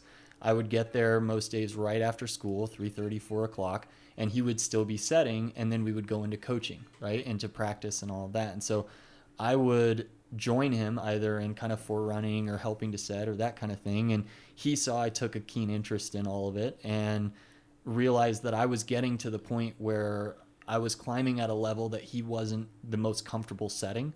Right, he couldn't. You know, this is 2004 or 2005. He couldn't set V11 or V12 on in the gym or you know 513 plus, um, and not invest his entire day in it. Right, so he had t- this this whole commercial business to operate and was like, look, if you want to come in and set some stuff for yourself, I feel like you know what you're doing. I'll be right here with you. Go for it. Right. And so I kind of parlayed that experience along with being like a hold washer and all that kind of stuff as a kid into I turned 16 and just started getting paid cash to set routes and boulders. I got paid $3 a boulder and $7 a route um, as a 16 year old. Yeah. Um, and and then very quickly after that, uh, he he took another job and left. And I think when I was about 17, I was saddled with being the head setter of this gym, and I, it was just all that I knew how to do. Right? I was like, well, I've finished school now, and I'm kind of setting this gym, and you know, I get paid like 50 bucks in cash a week, and it felt at Big the time time money. Yeah. it felt at the time like, well, this is all I want to be doing. And sure, it was hard. Like, yeah, there were days where I was like, God, I'm destroyed. Like, I can't even, I don't even have energy to climb or anything like that. But it was what I wanted to do. And so when I had the conversation with my dad, knew I was going to Yeah. move to Colorado and moved out here. Fortunately, through USA Climbing, I had met the founders of movement, Mike and Anne Moulter, mm-hmm. because they basically started USA Climbing as it is currently, and they ran that for a few years, and that's how I got to meet them was from doing all the comps as a kid. Yeah. So I moved to Boulder, and my parents were they were like, "You you should talk to Mike and Orly about you know getting a job at Movement." I'm like, "Oh, they don't even know who I am. Like they would never remember me." And so I reached out, and and Mike fortunately was like, "I mean, we're we're doing construction right now in this gym in Boulder." And maybe you know I can get you a job. I know the general contractor's my brother-in-law, so um, we'll see what, what we can get for you. So I showed up as a, um, I think at the time, 18 year old, and he gave me a broom and was like, "Here you go, give you 10 bucks an hour, or maybe it was even less, nine bucks an hour, and you're gonna sweep." It's important to note that at this point, I believe Ryan also had a broken foot. I did.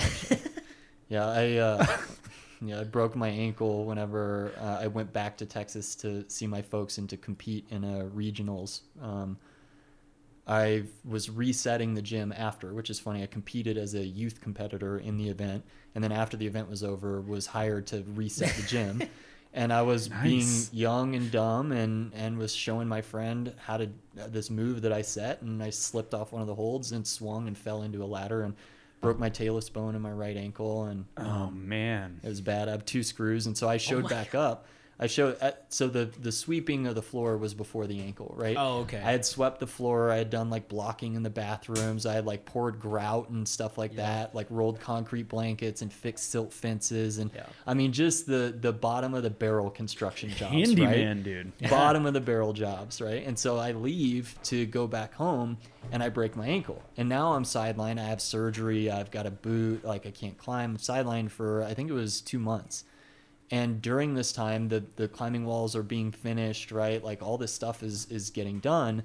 And I get back and I'm terrified. I don't have a job anymore, right?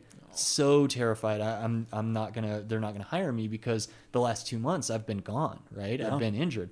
So I show back up and they're installing the flooring. This is before gyms were really into the idea of like hiring companies like Flashed or, or any of the mm-hmm. others to put in their flooring. And so we're cutting foam with like a turkey cutter, right? I've got this boot. I'm like one one leg hopping around in the gym, just trying to prove that I'm useful, right? Just trying to prove, like, please, Look like, that boy trying. give, me- give me a job. You know, I can hardly walk right now, but it'll get better. And sure enough, that that mentality and that attitude paid off. And Mike uh, mentioned to me, you know, what do you want to do when we open? I said, well, I really want to be a route setter. I was a setter at my previous gym. Was actually kind of the head setter for a little while, but it didn't really count. 'cause And who was going to be the head setter at the time? Mike was. Mike was the head Yeah, setter. yeah. Okay. Mike's background um, from back in the day of Chicago, where he grew up, and then the Yeah. BRC, he was a route setter for forever and ever. And he said to me, you know, like the standard we expect here is pretty high, and I can't guarantee you a job, but I'll um, I'll let you put a few climbs up, and, and we'll see how it goes. And so for the preset, I put up I think like four routes and maybe like seven or eight boulders, and after that we got ready to open, and he was like, "We'll give you a job. You're on the crew." Wow, man. Did he mentor you at all through the process? Like he was giving you feedback the whole time you're setting routes, all that good stuff. Yeah, the entire time. And I, I worked under Mike for a little while, and then Mike kind of stepped back a little bit and brought on Justin Sjong Yeah. to be the head setter. And I got a lot of experience from Justin. Um, What mentors, dude? yeah. Like that's really great. mhm. Yeah, I'm very, very fortunate. Yeah. Um, and then at that point in time, you know, I, I was working, setting, you know, maybe 15 to 18 hours a week and wasn't really feeling like this was my future, right? I knew it was what I wanted to do, be a route setter, but it wasn't like just the, you know, the obvious clear path. And I don't know, I'm, I'm sure a lot of people have experienced this when they go and try and like follow their passion, right? Mhm. Where they hit this roadblock and realizing like, oh, I'm never going to make any money at this. Right? Like Like we all hit that roadblock sooner or later. Yeah, exactly. And and so it becomes this hard realization of like, well, if I'm not going to make any money at this, like what am I going to do? And so I I tried to go to school. I didn't really care for it. I had a really hard time just going and um, it, it just wasn't really for me. And I just kind of kept pushing and thinking, I'm going to be able to be a route setter. And at the time, I had moved uh, back to Texas, where I grew up, and was really doing some soul searching and trying to figure out what the future held for me. How old are you at this time? At this time, I am 21. Yeah. Um, and so I'm at the gyms in Texas. I work with a good friend of mine, um, Chris Lacrasto, to help build their multi gym setting program. Uh, I'm coaching in the evenings. I'm probably working, you know, between 30 and 40 hours a week as just an hourly employee. And I'm there all the time, anyways, because I just, where else would I want to be? And the whole time thinking like, man, I really hope that this can turn into something. And sure enough, I get a phone call from Mike Molter, and he's like, "Hey, you know, we're we're looking for a head setter for the gym in Boulder. We're opening a new one in Denver, and we want you to come on and be the head setter for this gym and for the new gym when it opens." And I'm like, "That's it, man. Like Yeah, this is it. Like you know, like the the light bulb went off, and I was like, here we go. This is my my opportunity." And that's it afforded you a career path, meaning the money was good enough. At the time, The it- location is obviously Yeah. world class. Yep. It at the time it was um it was adequate, I would say. The compensation was adequate. Did he talk to you about future growth and things like that? So Like- so whenever I I had a video chat with them to basically, you know, formal interview, right? Mm-hmm. And then afterwards I drafted a letter to them as the kind of from the guidance of my dad saying, you know, like I am thrilled by this opportunity. I can't wait to come back to Colorado and work with you guys again. I really believe in what you do, but I want you to know that I'm the kind of person that doesn't just cash paychecks and clock out. That's mm-hmm. not who I am and that's not what I ever want to be or will be. And so I know it's not on the table now, but I want you to know that I'm interested in the opportunity to grow with this business whether it be through sweat equity or profit sharing or any any type of opportunity like that i'm going to prove to you guys that i'm worth it right and they were excited and they were like okay great you know like we'll see how it goes and so i moved to colorado and accept a job for a fairly i mean as a 24 year old right my first salaried position it wasn't bad it Yeah. certainly wasn't bad like i could afford to live i could afford to buy food i didn't have to take a second job and you were in Boulder or Denver? I was at the time I moved to Broomfield actually because I right. knew we That's were opening cheaper. the gym. Well, I had a 700 square foot studio that was um, 1375 a month uh, in Broomfield. Wow, Yep. fucking Denver, man. hmm And uh, and looking at it now, it's like hilarious because that is that's that's more than I pay in rent now currently. Oh, really? Yeah. Jesus. because I had no, I, I was like, oh man, I got this job. Like, I got a salary now. Like, let me get this amazing studio. Like, seven hundred whole square feet Yeah, all to myself. Exactly. So, anyways, I, I came back with this mentality of like, I'm just gonna prove myself worth. You know, I'm gonna I'm gonna show them that that they made the right decision.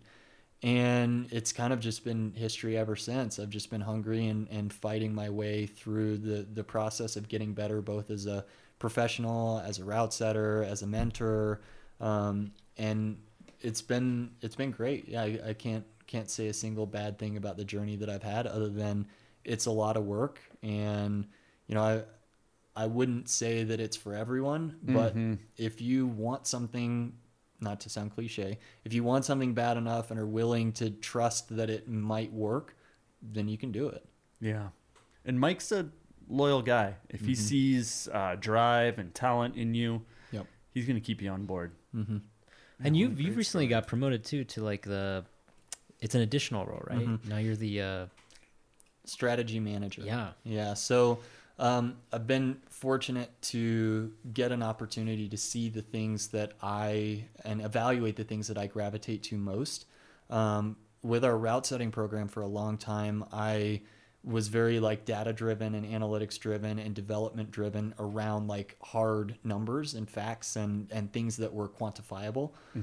And so I realized quickly about myself that I enjoy spending time, you know, evaluating data and building plans towards growth and things of that nature. So I sat down with Mike and Orly and said, I think I know what my highest and best use is in addition to director of route setting.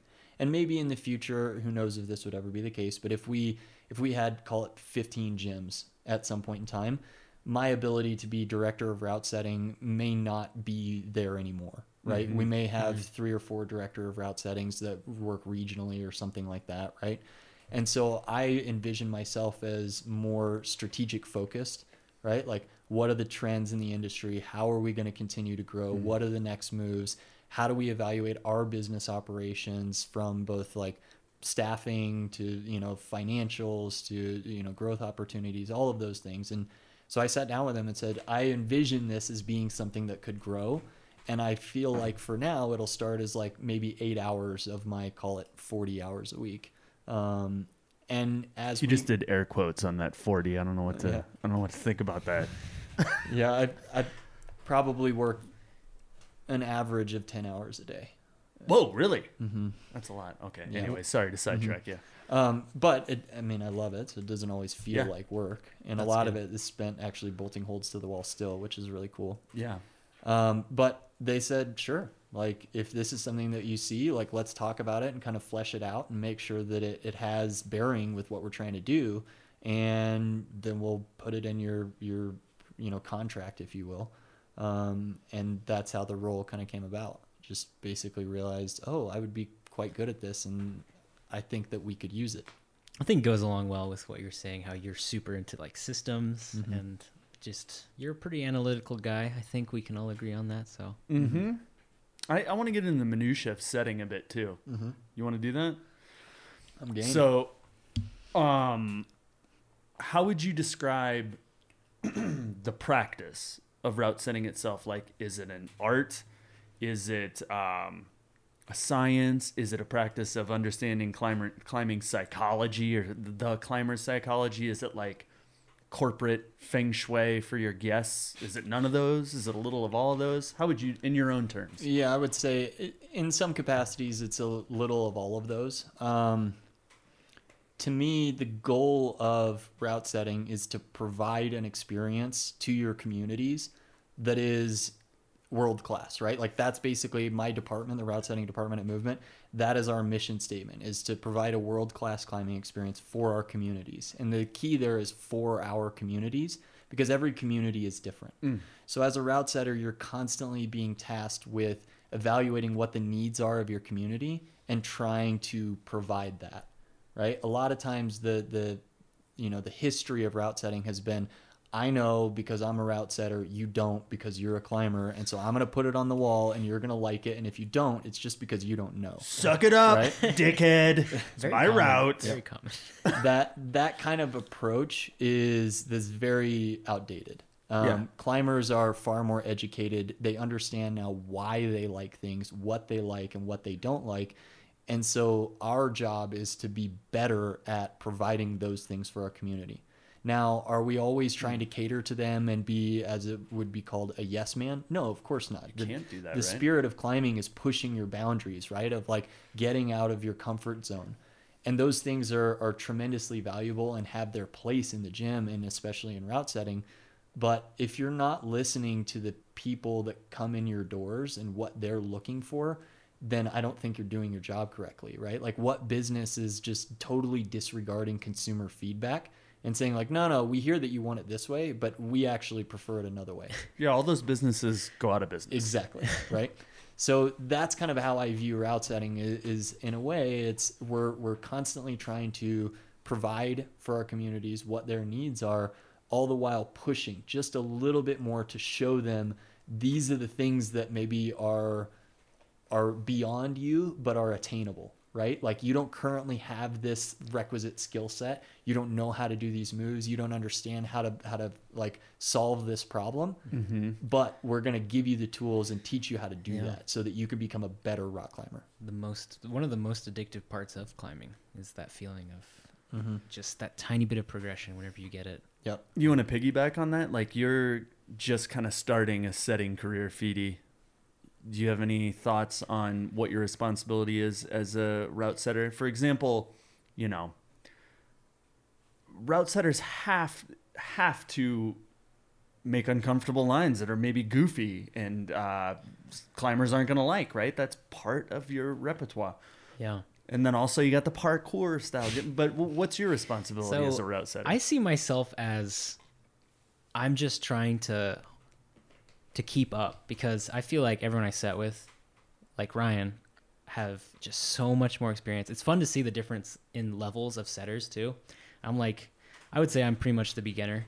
yeah. Um, and you can just see the difference in like when someone's setting at like um, our head setter level and then Ryan's level. It's just, it's um, it's really impressive. I don't know.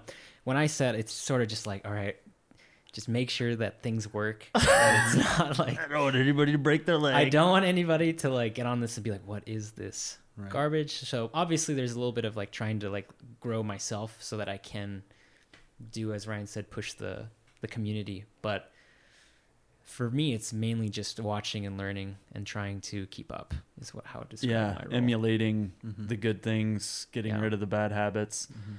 Well, Ryan, what do you think about like uh, what Murakami wrote a book? Um, Hideki Murakami wrote a book called "What I Think About When I Think About Running." Like, what do you think about when you think about setting? I know that's Do you mean when a- I'm, no? that- It's uh, I can go with that. Do you mean whenever I'm actually putting holds on the wall, or when just, you're actively setting, or or when you're thinking Mhm. about setting, or the future of setting, Mhm. or how you can become a better setter? Mhm. Any of those. Take any direction you want. So one thing that that has really come about for me, especially in the last call it like two years, I would say, is the idea of creating something in a fluid concept and not necessarily in a vacuum of a singular idea, right? And so what I mean by that is a lot of times route setters will say, I have this idea, I'm going to let's say set a rose move, right? Mm-hmm. Okay, like here's the feet, everyone grabs his crimp with the right hand and everyone rose moves underneath, right? To me, that that's something that you have to have that kind of repertoire as a setter. You have to understand how moves work. But the idea of forcing a climber to do something a specific way is a lot of like square peg round hole type of idea, right? All climber body types are different. Everybody mm-hmm. approaches climbing differently with different strengths and different weaknesses. And so for me, one of the biggest things that I've really started gravitating to is the fluid concept of putting something on the wall and then more so developing how it moves after it's on the wall and all the while ensuring that there are options right and in, Ah. in route setting that that's like not that's a very foreign concept Yeah, it It's sounds force verboten. it's force this move to do it this way and to me that that doesn't first of all that's not how rock climbing is right Yep. unless you're at the v v13 or like 514 plus level like there are options there's always something else to stand on somebody can find some little thing to grab right? and that's the beauty of climbing for a lot of people is oh you climb that route? How'd you do this section right? You get into this 20 minute conversation about beta on a route that you've already done that somebody else is trying and that that conversation brings people together. It's like part of the beauty of climbing or the joy of climbing is like Yeah. connecting with people on those things. And so as a setter if you can be conscientious of all of the different demographics of people and how they approach a problem and know like okay this is supposed to be v3 you can do it with this toe hook sequence right here odds are a v3 climber probably isn't going to have the requisite technical ability to read or accomplish this toe hook section here but if you do it that way it's like maybe a little bit easier Whereas now you have this other option of like, let me instead of the toe hook, grab this intermediate, do this bump, walk the feet over, come in, right? It's a little bit more involved, but there's options, right? Like that's what exists in rock climbing. And so for me as a route setter, like this is my big push currently is allowing the climber to have options, but requiring them to make decisions. And the decision piece of things is extremely valuable because you notice when newer climbers get on the wall, they just grab what's in front of them, mm-hmm. right? They don't the the concept of making a decision while they're on the wall has not yet come to their like ability level, right? especially like before they get on the route, right? Mm-hmm. Their decisions are hold by hold. Yep, exactly. and they reach up as high as their hands can go, and then they're like, okay, now where do I move my feet? Right? exactly. I was that guy. Yep. We all Yeah, were. We all were Yeah. exactly. Grab the bull hold. Yep. yeah, exactly. Oh, I was gonna. And that leads me to a question. I was gonna ask, like, how does it feel when you get a route cheated or broken? Like, does that? I think I know your answer now, but does that like disappoint you, frustrate you, or excite you? The only time I would, so I don't like the idea of thinking that something's been cheated, right? Okay, yeah. I like the idea more that like somebody found a way that suits them best, right? So an example being, I set this problem that was geared towards being accessible to people between like four foot and five foot six or something Mm-hmm. like that, right? And it starts out kind of on the sidewall of a dihedral, and the first move is you kind of stem into this dihedral.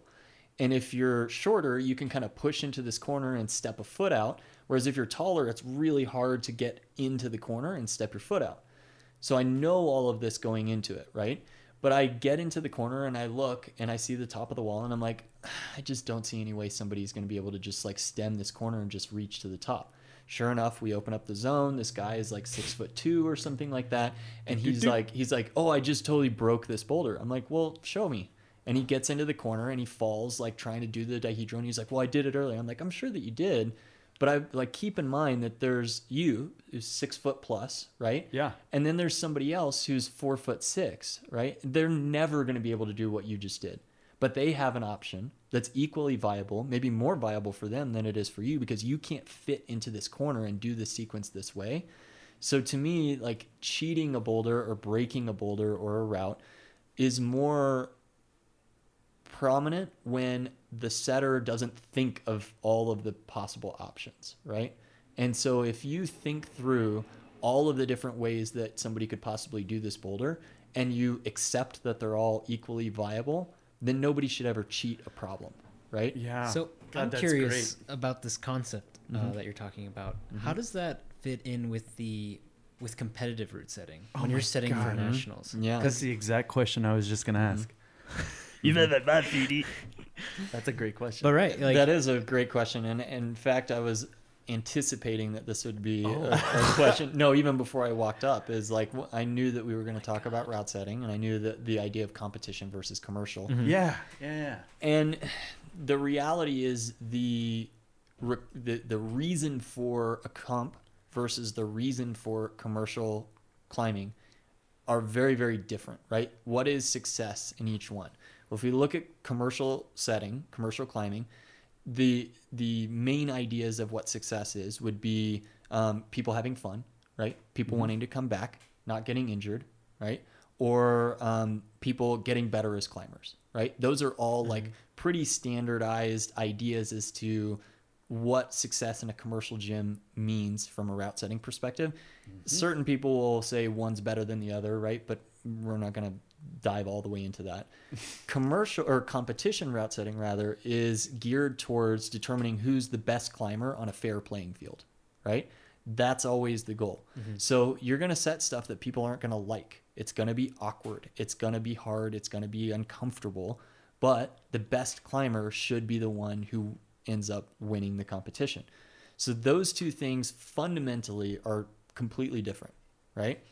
So now, if we know that to be the case, the idea of forcing a climber to do a certain move or forcing somebody to do something a certain way mm-hmm. has a lot more validity to it in a competition setting because you're trying to challenge all of the climbers fairly, right? yeah. So if I wanted to say, look, you have to prove to me that you can jump, right? That's part of this competition is you mm-hmm. can do a dead point jump, right? That has reason for existing because that's part of climbing and I'm trying to figure out who the best climber actually is. So when you look at forcing movement in competition setting, it has a lot more bearing and a lot more Yeah. like reason. But the thing that I've started to notice a lot because I'm I'm as much a student of the game as I am a like a practitioner. I watch almost every World Cup, almost every competition that that's out there that's streamed on the internet. I I watch them. Oftentimes take notes on a lot of them. But what I've noticed is that route setters now are presenting the climber with a decision that they have to make. So they may not be able to read the route completely the right way from the ground. And they may look up and say, I don't know exactly how I'm going to do that section of this route, mm-hmm. but when I get there, I'm going to have to figure it out. Right. And oftentimes there are two, three, four different possibilities, one maybe being easier than the other. Right. But the climber is tasked with making that decision. And they have to be the ones to make quick decisions, be effective, confident, and efficient on the wall. And that right there is part of climbing as well Yeah. part of being the best climber is being confident, being efficient, right? Like making quick, good, solid decisions. Mm-hmm. And so that I would say when you look at in addition to the forcing moves idea has a ton of validity as well, which is making decisions. Yeah, it's kind of the climber oh, psychology mm-hmm. thing I was getting at. Mm-hmm. Does psychology go into setting at all? And obviously, it does. Yeah, a ton. And and you know, I'll put something on the wall or somebody else will put something on the wall and it'll supposed to be V2, right? Mm-hmm. It's supposed to be a V2 and we look at it and say, "Man, this is amazing. Look how cool this boulder is." And we're doing like heel hook, rock over mantle, like, you know, palm press, like that kind of thing. It's like, okay, well, the you know, you guys all climb at least call it V6, right? Is a V2 climber really going to understand this? So Yeah. now you start putting yourself in the shoes of that climber and starting to try and understand the psychology of how a V2 climber would approach this problem. It's got to be difficult. It is. I, I mean, I think, uh, even though we've all been there, certainly not that long ago. But uh, yeah, it's got to be different, uh, difficult to put on that hat again. but that's the joy in it is Yeah. like trying to evaluate the psychology of each individual person, you know, or each individual demographic, let's say, and understand how they're going to approach certain aspects of, of solving a problem or climbing a It's a route. tricky puzzle. Yeah. That level of setting where you essentially present the, the climber with like conf- un- with like hazy options. God, that's I love definitely a level of setting that like I don't understand. That's just my favorite aspect of mm-hmm. climbing in a gym. And you know, I feel that once again, I'm not blowing smoke, but movement does that really, really well. And that's likely thanks to you. Um, is that many of the boulder problems at the RiNo facility just down the street from mm-hmm. us, dude, I mean, there are just uh, a potpourri of beta options you mm-hmm. can take. Mm-hmm. And that's unusual. Mm-hmm. And I like it. I don't like being forced into a rose move. I suck at rose mm-hmm. moves. Or forced Yeah, into you a. suck at them, Dave. You've seen me do them. You know the truth. Um, But that's climbing, right? Like that's climbing Yeah. outside, and that's a huge exactly part of the, the the like attraction to climbing is that I can make it my own way, and rock forms the way it forms, right? Humans, well, with some exceptions of obviously chipping and drilling and that kind of stuff, rock forms the way it forms, Yeah. right? And so when a climb is all natural, you can tell the difference from a climb that's like totally manufactured, because humans have this idea of like I'm trying to make this this way, right? Yeah. Success to me is making it work this way. And that's not how rock forms. It's not how climbing is intended to be done is you must use this then this then this then this. Maybe Right. in the past it was thought of that way. I'm sure. But nowadays it, it just doesn't feel to me like a true reflection of what climbing actually is to just tell the climber like you must do this this way. Mm-hmm. Well, I think we have a good idea of what like brings you joy in setting. Mm-hmm. That's readily apparent. What gives you like night terrors when you what thing on a, let's say you're watching somebody climb one of your problems? What would be your worst nightmare? Well, the first, Any the setters. obvious one would just be somebody getting injured or something like that, right? Like that's the worst. You never want to see that. But um, I think you know I had a conversation with one of our setters um, the other day, and he was talking to me about how when he comes to set with me, he feels like he can try things and maybe they don't work, but we'll fore on them and we'll fix them and we'll get them right. You know. Whereas when he's at the other gyms and he's the one more the senior setter, um, he feels a lot more hesitant to try something um, that may not work. So he sticks to what he knows, right? Because he doesn't want to be the guy who's the most experienced one who set something that's just a total flop, right? Oh yeah, I try to set this cool thing and it just completely doesn't work, Mm-hmm. right? Because then that makes him feel self-conscious that he's not an adequate leader or he's not a skilled enough route setter. The perception of everybody else is like, oh man, so and so doesn't know what he's doing. How'd you right? get that job? Yeah, exactly. and so one of the fears that I have, or or you know maybe continue to have, is just that the exploration of creativity is stifled by the idea that you have to do things the right way and they have to always work, right? The Ryan Sewell way, the movement way. Yeah, exactly. And so what I what I would rather is give the setters the the space to try things that may not work and know that they feel comfortable with them not working and know that we can get to them actually being a legitimate boulder or a legitimate route. Yeah. is that make That, sense? that makes perfect sense, man. It's just uh, you're opening a creative space that Mm-hmm. allows failure on the road to success. I mean, So that would be the fear is that that creative space doesn't exist or that I myself am creating a culture where people don't feel comfortable failing, yeah. you know? Yeah, truly. I mean, that's I think that's every leader's business leader, whatever, a management leader that if you don't give people the room to mm-hmm. expand themselves into failure, mm-hmm.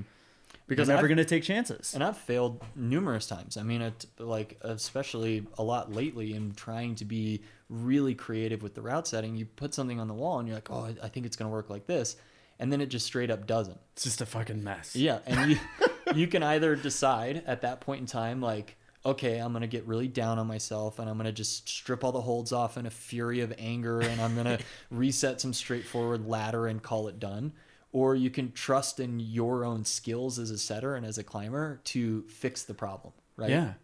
That's gotta be one of the most, uh, the worst feelings though when the ti the clock is ticking. Because when you're setting in a gym, you know you do have some time restraints. Yeah. Yeah. And you have a boulder that is just not going down easy, Yeah. and uh, you're just frantically like, "Oh man, I just need it to work." Like, mm-hmm. Massaging it into shapes. Yeah, that's a time that takes time, man. yeah, That right there is the difference in an experienced setter versus a lesser experienced setter is the ability and confidence to know that you can fix something no matter how Yeah. broken it actually is. Yeah. definitely.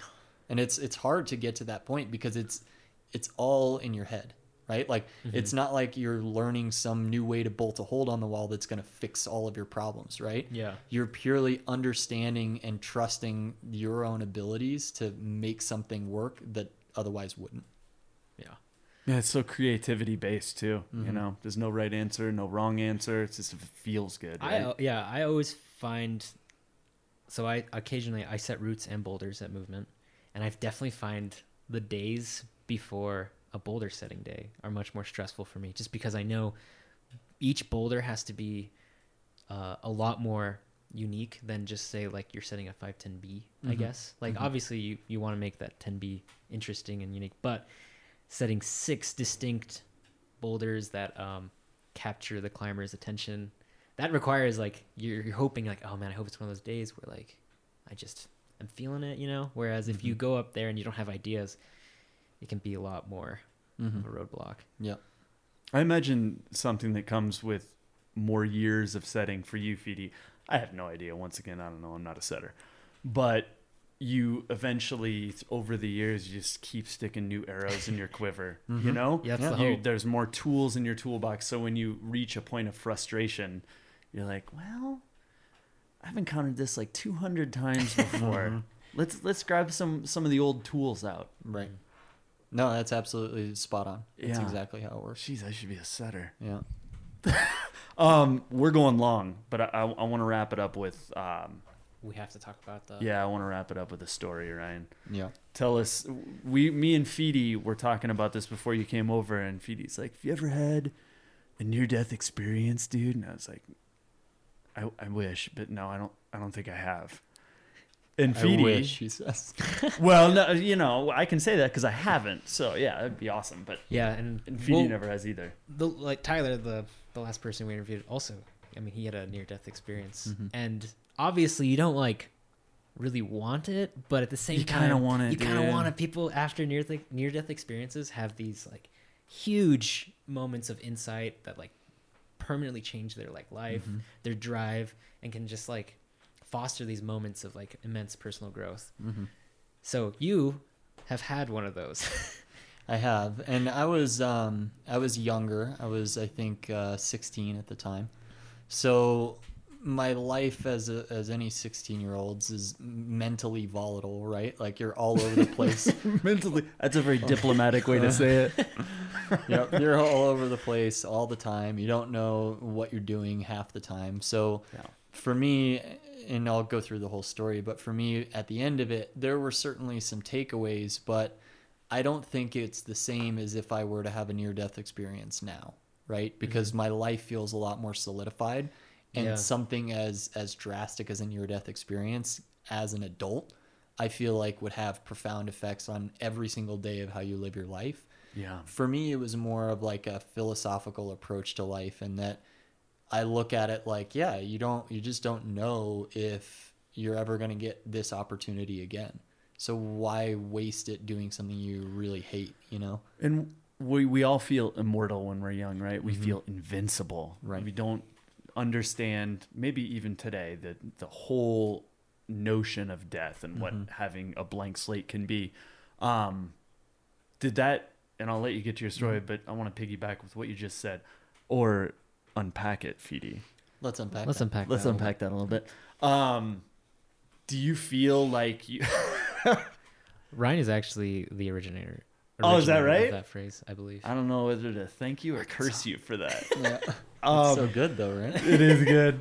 Um, did that? Did you kind of get a notion of those feelings of invincibility leaving you, or were you still too young to even feel that at that? no i certainly did Yeah. Yeah, At I mean, it was, it was humbling. Yeah. Yeah. Uh, to go through an experience where, you know, the people who are closest to you are, they're not sure if you're going to make it, Mm. right? Is, is uh, it's eye opening. It's challenging. And, you know, for me, the way that my experience kind of happened, a lot of it I don't remember. Um, but whenever I was kind of getting my feet back under me, it was it was as stark an an eye op- as stark an experience as you can imagine. So Yeah. to get to the story, um, whenever I was 16 years old, um, I went climbing out in Rifle, as I currently do to this day, a lot.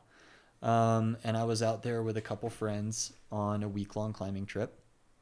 And everything was great. Drove back to Texas, spent two weeks in Texas, and then actually flew back to Colorado um, to meet up with some friends and then drive to Salt Lake City to the outdoor retailer show. So it's now been since I was in Rifle um, about two weeks, and I hike all the way up to Upper Chaos. Flew into Denver that morning from Dallas, sea level. Hike up to Upper Chaos, climb all evening till it gets dark, hike down, and go back to my friend's place and go to sleep. And wake up the next day, and I just don't feel right. I feel like I'm kind of coming down with a bug or something like that um, my friend's mom makes this wonderful breakfast, right? Eggs and bacon and all this stuff. And I take like two bites and I just have totally lost my appetite. I can't eat anything. I just don't feel right. And she, of course, feels terrible. She's like, oh my gosh, she doesn't like what I made. And, Grandma's famous Yeah, scramble didn't exa- work and- on this and- young man. and so I'm so apologetic and I'm just like, oh my gosh, I'm so sorry. You know, I just like, She's beating I herself prom- up in the kitchen. yeah, exactly. I'm like, I promise it's delicious. I just don't, I don't feel very good. So we get in the car and we drive to Salt Lake City, and it's from Denver. You know, it's what seven and a half hours, something mm-hmm. like that. And the whole time I'm in the car, I'm just like sweating and just starting to feel worse. And I'm like, "Ah, I'm definitely getting sick. We stop to get gas. I call my dad. He's like, You hike to altitude. Your body's just not happy with you. Just drink lots of fluids. And again, my dad is a doctor. So I'm like, Sure, you're right. All of my life, he's always known what's going on with me. If something's wrong, he knows how to fix it. So I have no reason not to believe him, right? So we get to Salt Lake City. Um, it's probably like four in the afternoon. The friends who I'm with are going to go over to the show and pick up their badges and walk around. And I'm like, ah, guys, I can't. Like, I just really don't. I don't feel very good.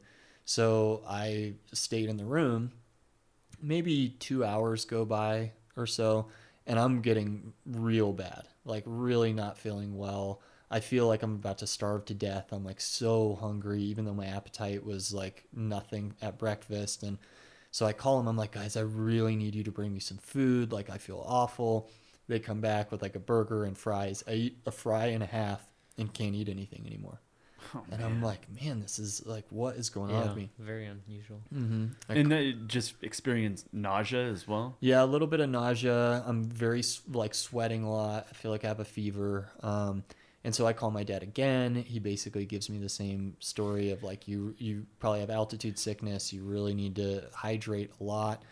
So spend the night in the hotel room and don't sleep very well. Um, and call him early in the morning and I'm like, Dad, something's not right. I need to go to the hospital. He was like, Okay, go to the hospital. Call me when you're there.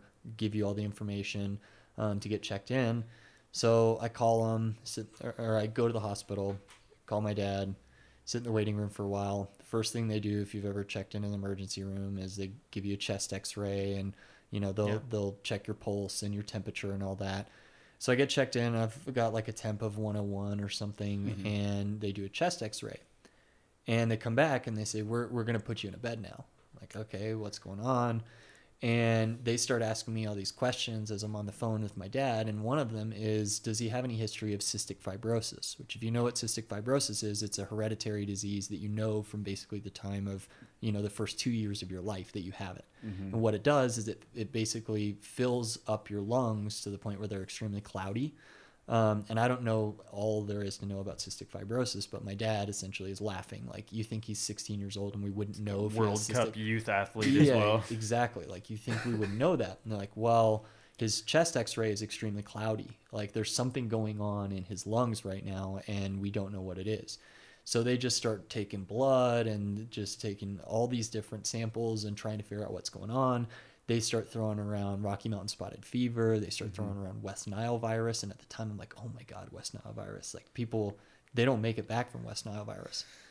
So I'm starting to panic, right?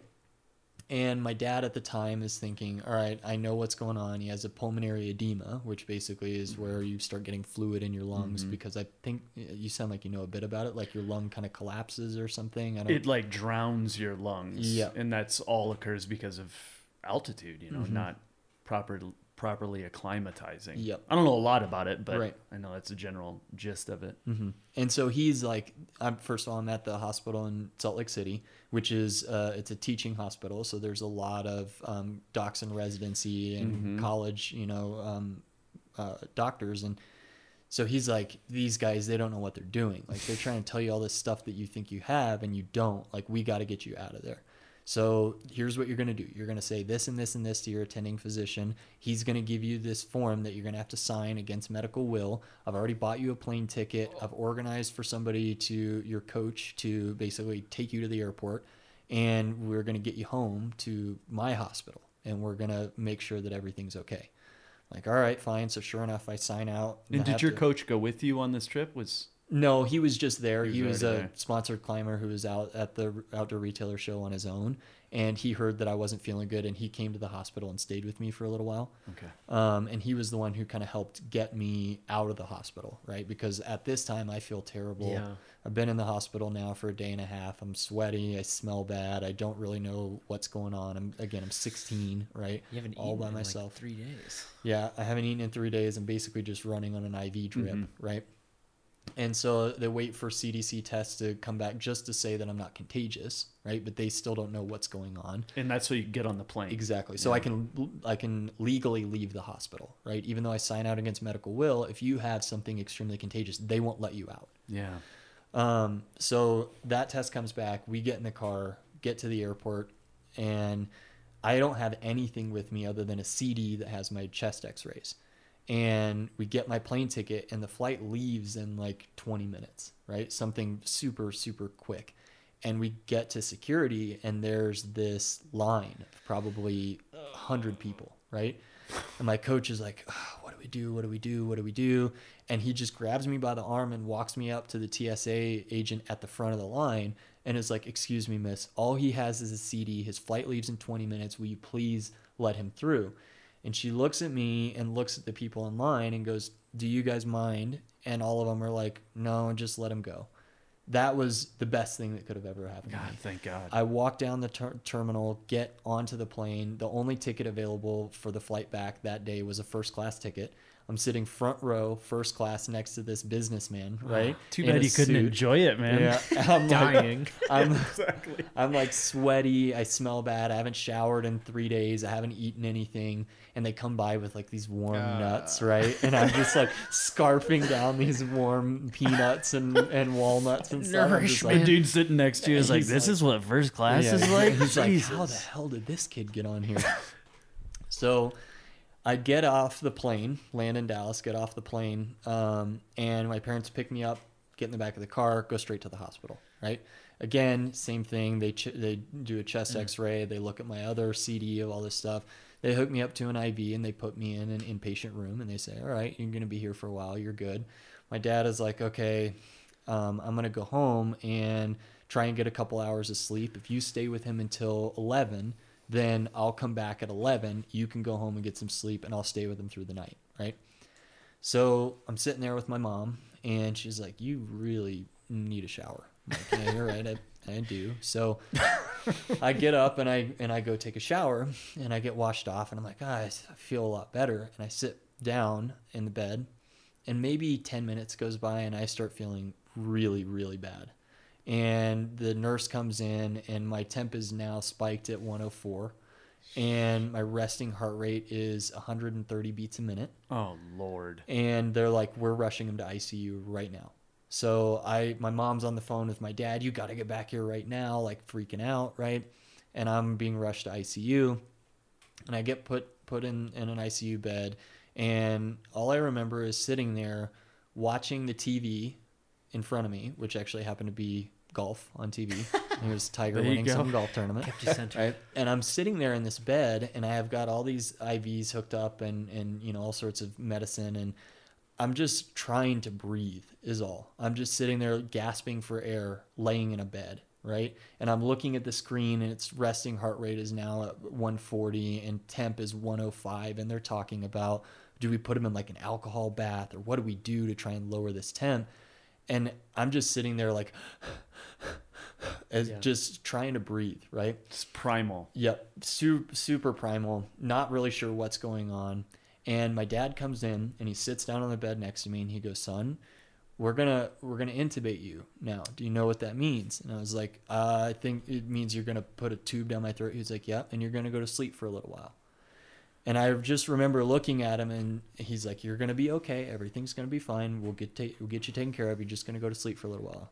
And I was just sitting there breathing, and the only thing I could say to him was, "Dad, I just don't want to die. I just really don't want to die." And he was like, "You're not gonna die. We're gonna take care of you. You'll be fine." So sure enough, they come in with the the um, intubation little like you know the metal thing that looks like a big shoehorn. Oh yeah. And at this point, I, they've pumped me full of so many drugs. It wasn't a challenge. They just shoved the tube down my throat. And at that point, I just went to sleep. And this was a Sunday. Did they sedate you before they intubated? They did.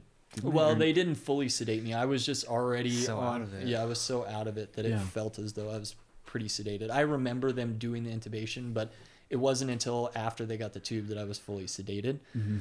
Um, and then so this is a, a Sunday night, and I'm out. Right, go to sleep, and I don't remember obviously any of this. I'm in a drug-induced coma. And Monday, my condition gets worse, is what I'm told. Tuesday, the condition gets worse. And it hits about rock bottom on Wednesday morning, right? Where they're like, we really don't know if he's going to make it. and they're right? still doing batteries of Yeah, so they have tests. no idea. They're, they So they've- poking you every day, taking it to the lab. Yeah, and they've sent off all this stuff to the CDC. And Tuesday, as I'm still kind of making my way down to the bottom, um, the tests come back, and my mom, who is not, you know, she's married to a doctor, but she she's like your traditional mom, is talking to a colleague of my dad's and the tests come back and it turns out that I have what's called hantavirus pulmonary syndrome. Um, and my my mom is talking to this colleague of my dad's and she said, "Oh yeah, I had a patient in residency who who actually got this and He made it about three days, and we thought he was starting to get better, and then he died. And my mom just ah, lost it. Dude, why would you Just- say that to a Just mom? totally lost it, right? So at this point, now they know, okay, the CDC's returned the test. He has hantavirus, and there's there's no like vaccine, Yeah, right? It's a bad diagnosis. Exactly. And I'm just continuing to get worse. And so the they don't really know what's what's going to happen. Yeah. They when when I was put under by Monday they put two tubes in in my chest and they drained 6 liters of fluid in 24 hours out of my lungs. Yeah, I checked into the hospital at about 137 pounds, and I checked out at about 117 pounds. I lost Yeah. 20 pounds while I was in the hospital, which was for a total of two and a half weeks. Um, so Unbelievable. and if they were just, you were going to drown yourself, Yep, basically, if they didn't if they didn't get it out, release that fluid. Yep. On Monday, they transferred me to a children's hospital because number one, I'm 16, right? Mhm. So they're Yeah. super paranoid that the big gun antibiotics were not right for me or were going to cause more harm to me than good. And additionally, this hospital that I got transferred to was one of the few in the state that had this machine that oxygenates your blood and puts it back into your system. So it basically bypasses your lungs if you're having lung failure and can oxygenate your blood until they can fix what's going on and and then they can put you back onto using your lungs, right? Yeah. They never had to Hmm. put me on this this machine. I don't know what it's called, uh, but that was a big um, reason as to why I was at this facility. Oh my God. Can you imagine that step being taken, though? That's Mhm. got to be the last possible hope. Yeah. So Wednesday morning, rock bottom, right? By about end of day Wednesday, things are starting to get better. And what they know about hantavirus is that it happens real fast and it comes back pretty quick. So now they're like, all right, things are things are looking good. If he's on the way up, then we feel really good about this. By midday Thursday, I was off the the ventilator. Um, I was breathing on my own. I still had a feeding tube. Um, Were you conscious at this point now? yeah, once they took me off the ventilator, they brought me back to consciousness because I couldn't, the machine wouldn't breathe for me anymore. That must have been really weird. Yeah, so when you're in this situation where you have all these these really powerful drugs um, pumping through your system, you don't really realize what's real and what's not. and it's not like It's also called like ICU delirium too, right? Mm-hmm. When you're in a critical care unit, you start with all the bings and the bangs, and you're Mhm. constantly getting woken up yep, to get blood taken out. You start yep. growing delirious. Yeah, I mean, I was I was sitting there. I remember this is probably 24 hours after I'd been taken off the ventilator, and my mom is sitting in a chair reading a book next to me, and and I'm looking at her, and I'm like, is somebody going to do something about this? Do, there's a guy out there screaming bloody murder like he's going to die, and like is are, is no one does nobody care? and she's just looking at me like, sweetie, it's okay. You should go back to sleep. Uh. Like it'll be fine. None of it existed, right? All of it, all of it was totally not real. Yeah. And so through the process, I, I'm, you know, now out of the ICU in a patient recovery room, and there are two things that are happening. One, I'm trying to come to grips with what's real and what's not, because when you're in a drug-induced coma, you have dreams, and the dreams last for a long duration of time because you're asleep for, in my case, it was almost four days, Yeah. right? and you were intubated the whole time. You were. Mhm. God, that's a long time to be Mhm. intubated. yeah And so I'm I'm trying to come to grips with what's real and what's not. And additionally trying to come to grips with what my current situation actually is. And the biggest one that I remember was I'm sitting there in the bed, right? I'm I'm pretty conscious of what's going on at this point in time now. Um, I'm I'm drinking out of a straw. Uh, the feeding tube I believe is out, and I'm I'm on a liquid diet. And I'm like, Dad, I, I got to go to the bathroom. He was like, Okay, hold on one sec. Let me get up and I'll help you. And I'm like, Don't worry, I got it. Like, I can see the bathroom door. It's five feet away from me. And he was like, Son, you're not going to be able to get over there. And I was like, Six days ago, you were a. Six days ago, I hiked Upper Chaos and climbed V11. Right? I can make it to the yeah. I'm like, Dad, don't just don't. I'm fine. And he was like, All right, sure. Give it a shot. So he walks over and stands kind of in front of me. I throw my legs over the side of the bed. And they're they're kind of you know when like the balls of your feet are just touching the ground but you're still sitting. And I sit upright and I start to get a little bit woozy and I'm like, I got this. Like this isn't that bad.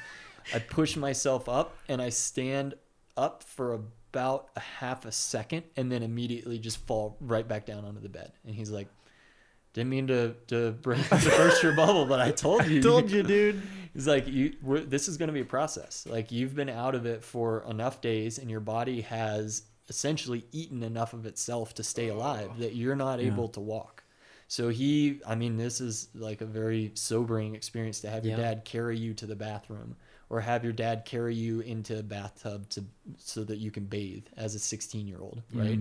It was a it was a very um, eye-opening experience to realize how to your point in the very beginning how fragile life actually is and how close it can come from being taken away. But yeah over the next couple days i um, learned how to walk again. Um, i was on basically if you've ever seen this before or know anything about it they give you like this big leash that kind of looks like a it looks like a belt like a really long cloth belt and they kind of affix it around your around your waist like your upper waist and then they they walk behind you and then they can kind of hold the leash and make sure that you don't tip over sideways or fall down or anything. So i was being walked down the hallway of the hospital by my dad or my nurse um, on a leash. And just kind of realizing the whole time like holy crap like i this could all have gone a different way Yeah. you know? Um a few days after that they wheeled me to the front door of the hospital and i was like nope stop it here. I'm walking out of this hospital. And Yeah. got up and took about 15 20 steps into the back of the car and that was the end of the really traumatic experience. From that point so i'm i'm now a junior in high school um, school's already started. This is september. And i start to realize like what's actually happened to me and that i'm going to have to go back to school where i won't say i was disconnected but my life became climbing very early on. And what that means is all of your friends at school are just your friends at school Yeah. right they're you don't have the same connection with them that you did before climbing right? So now i'm going to have to explain to everyone what happened to me and why why I missed the beginning of school and what's going on and and tell this whole story and that was extremely stressful for me. Yeah. I mean, really challenging and I couldn't I couldn't come to grips with that idea for at least another month. I was totally fit to go back to school.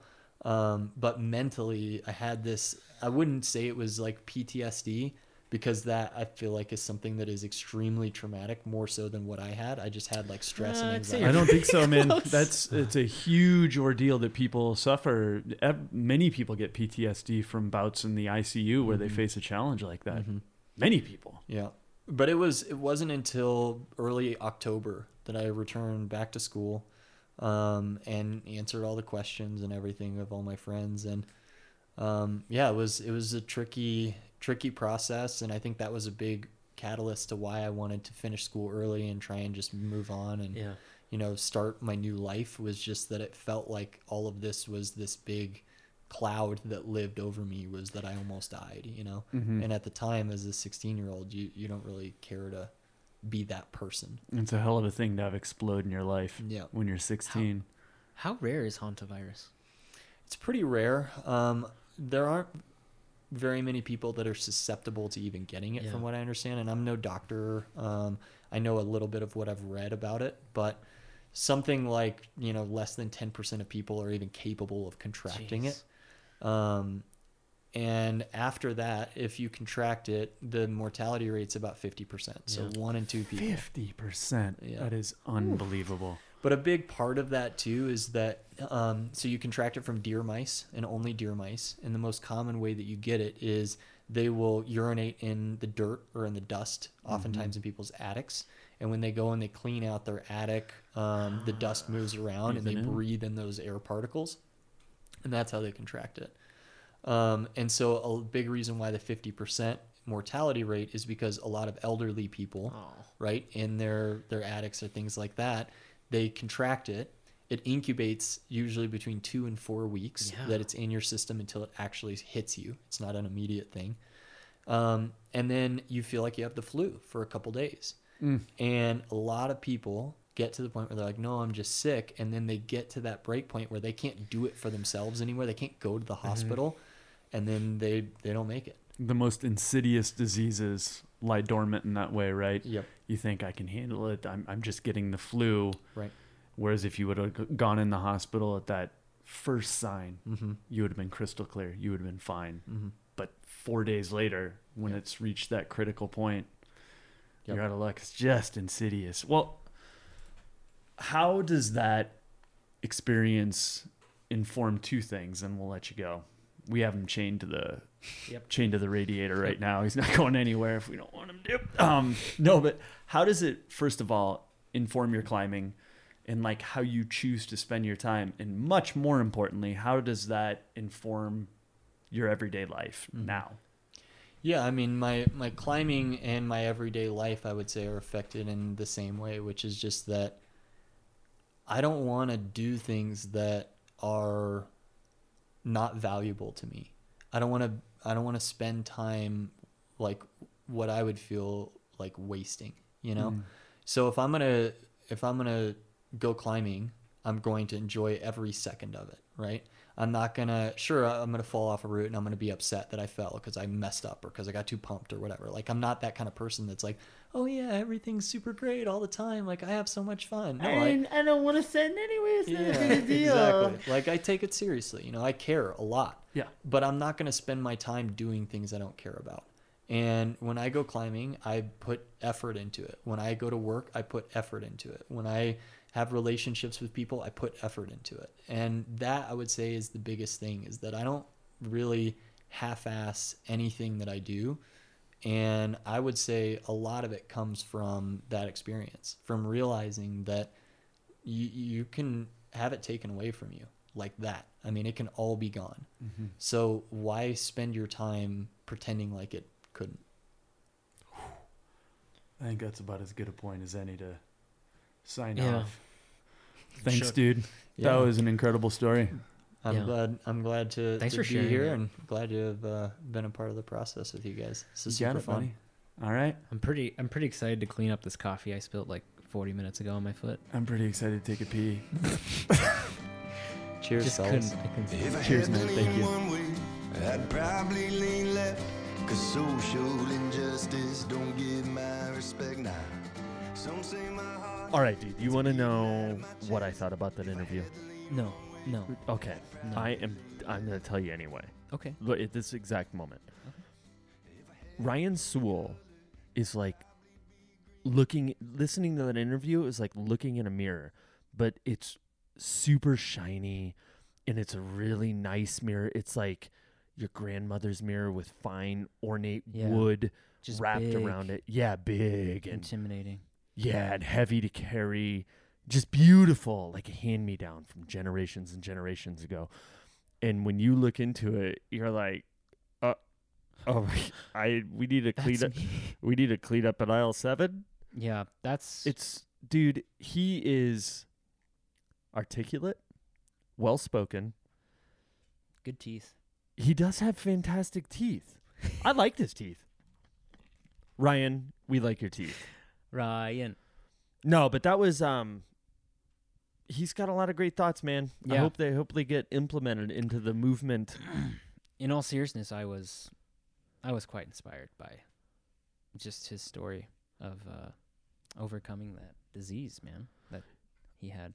Yeah, I, I wish I I was too, but I wish we wouldn't hit the stop record button I know because right after that he told the story about how he went back to rifle and he fucking he found he hunted down he put on like the Rambo headband and he found that mouse and he killed him with his bare I hands. know that was. I mean, it was hard to hear it, but it was also sort of like full circle. And it was like a nice revenge, like Yeah. redemption story because he was still young and he's, like, still, "That- yep, he couldn't mm, move on. I'm going he- for that mouse, man. Nobody t- treats me like that. His parents were like, "Ryan, you're alive. Like you can do anything now." Don't run after your Don't. past. You don't need to settle scores, Ryan. He's like, "Sorry, I gotta go." There's some things a man's got to do in this world. That Yeah. fucking mouse is not getting away. Anyway, that was a great story. yeah, that was really good. Um, that was a great interview. I listen, man. I'm getting sick. No, you're not, Yeah, I feel sick. Dave. I would. F- I we're so close that We're right to were- the end of the podcast, and I'm I'm I'm getting sick. I'm feel sickness overcoming me. There's no way. I I we're soul bonded. I got I would be phl- I got phlegm in my mouth, in my head. I have a searing headache. And I thought Ryan could cure that. He's not. He's not a goddamn magician. He's not a goddamn healer. All right. He's not a healer.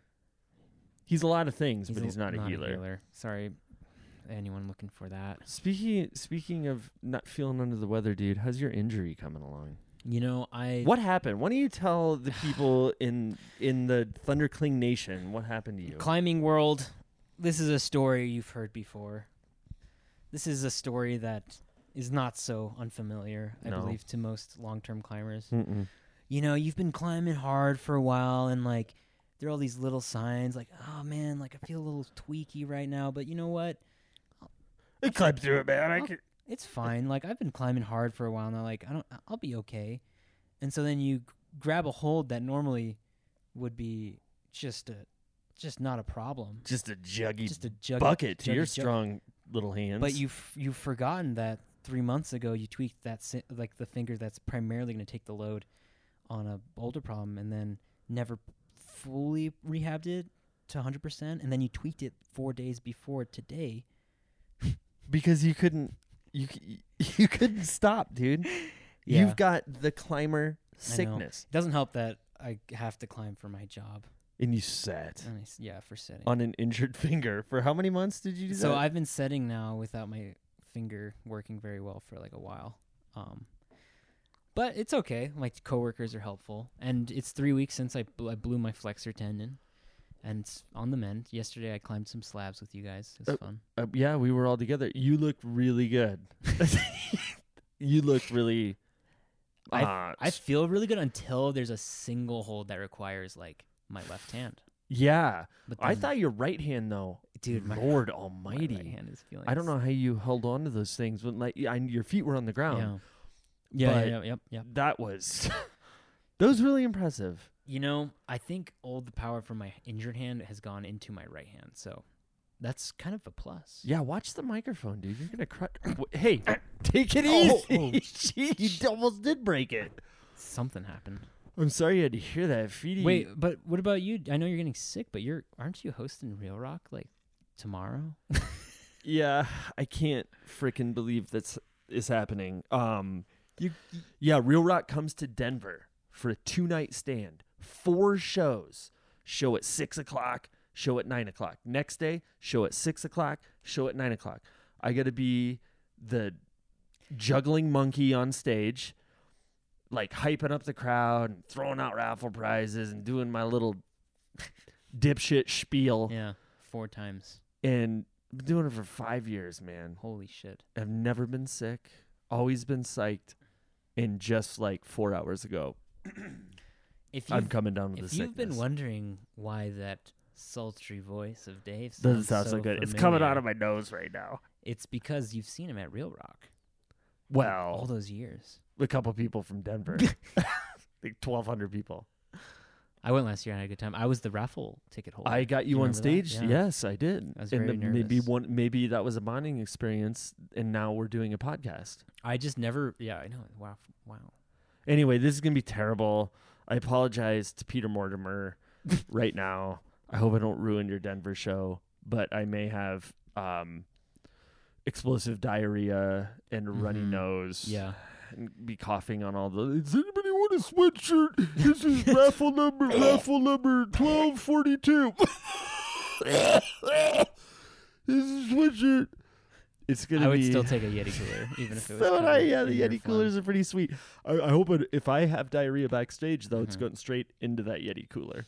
Dave, if you faint on stage, fall over, and like your so pants fall bad. down at the same time, and y- you explosive diarrhea on the stage, I will. I promise you, I will do absolutely nothing. I'd be too scared to go near you. So it's all on you.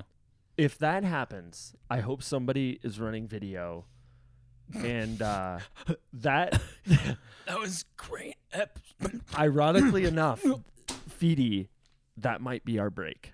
That could be. That could be our. Yo, that guy that shit himself on stage. Yo, he's got a podcast. He's got a podcast, dude. They talk about rock scrambling, man. I I heard rumor that he has like he shoots out feces every time they're on the air, bro. Dude, that would suck because it would become your thing.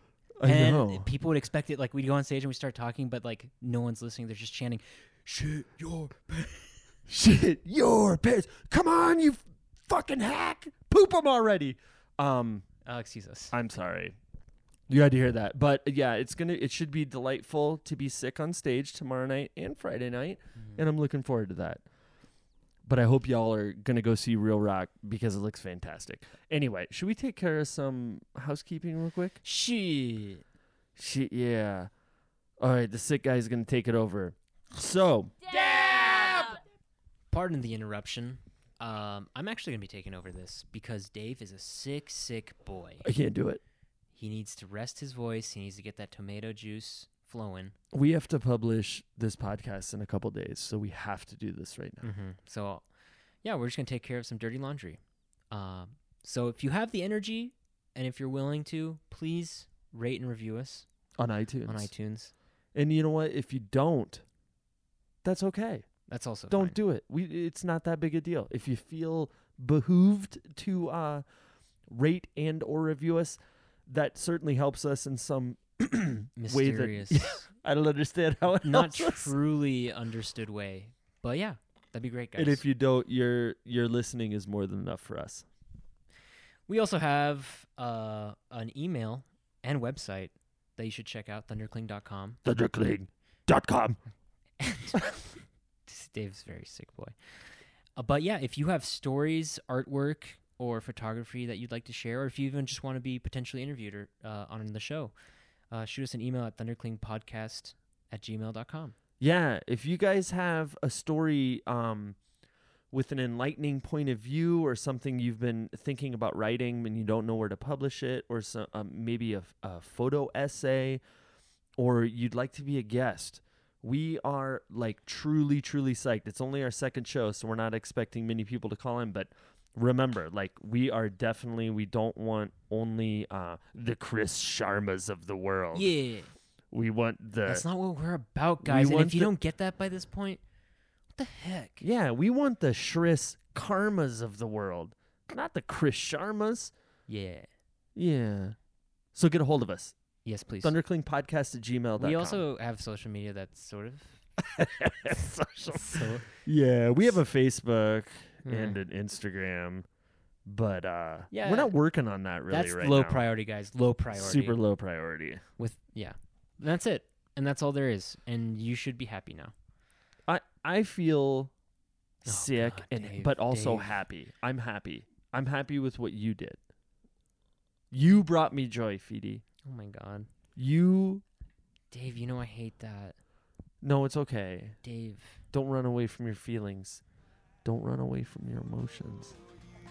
And if you do, circle back around and run oh. towards me.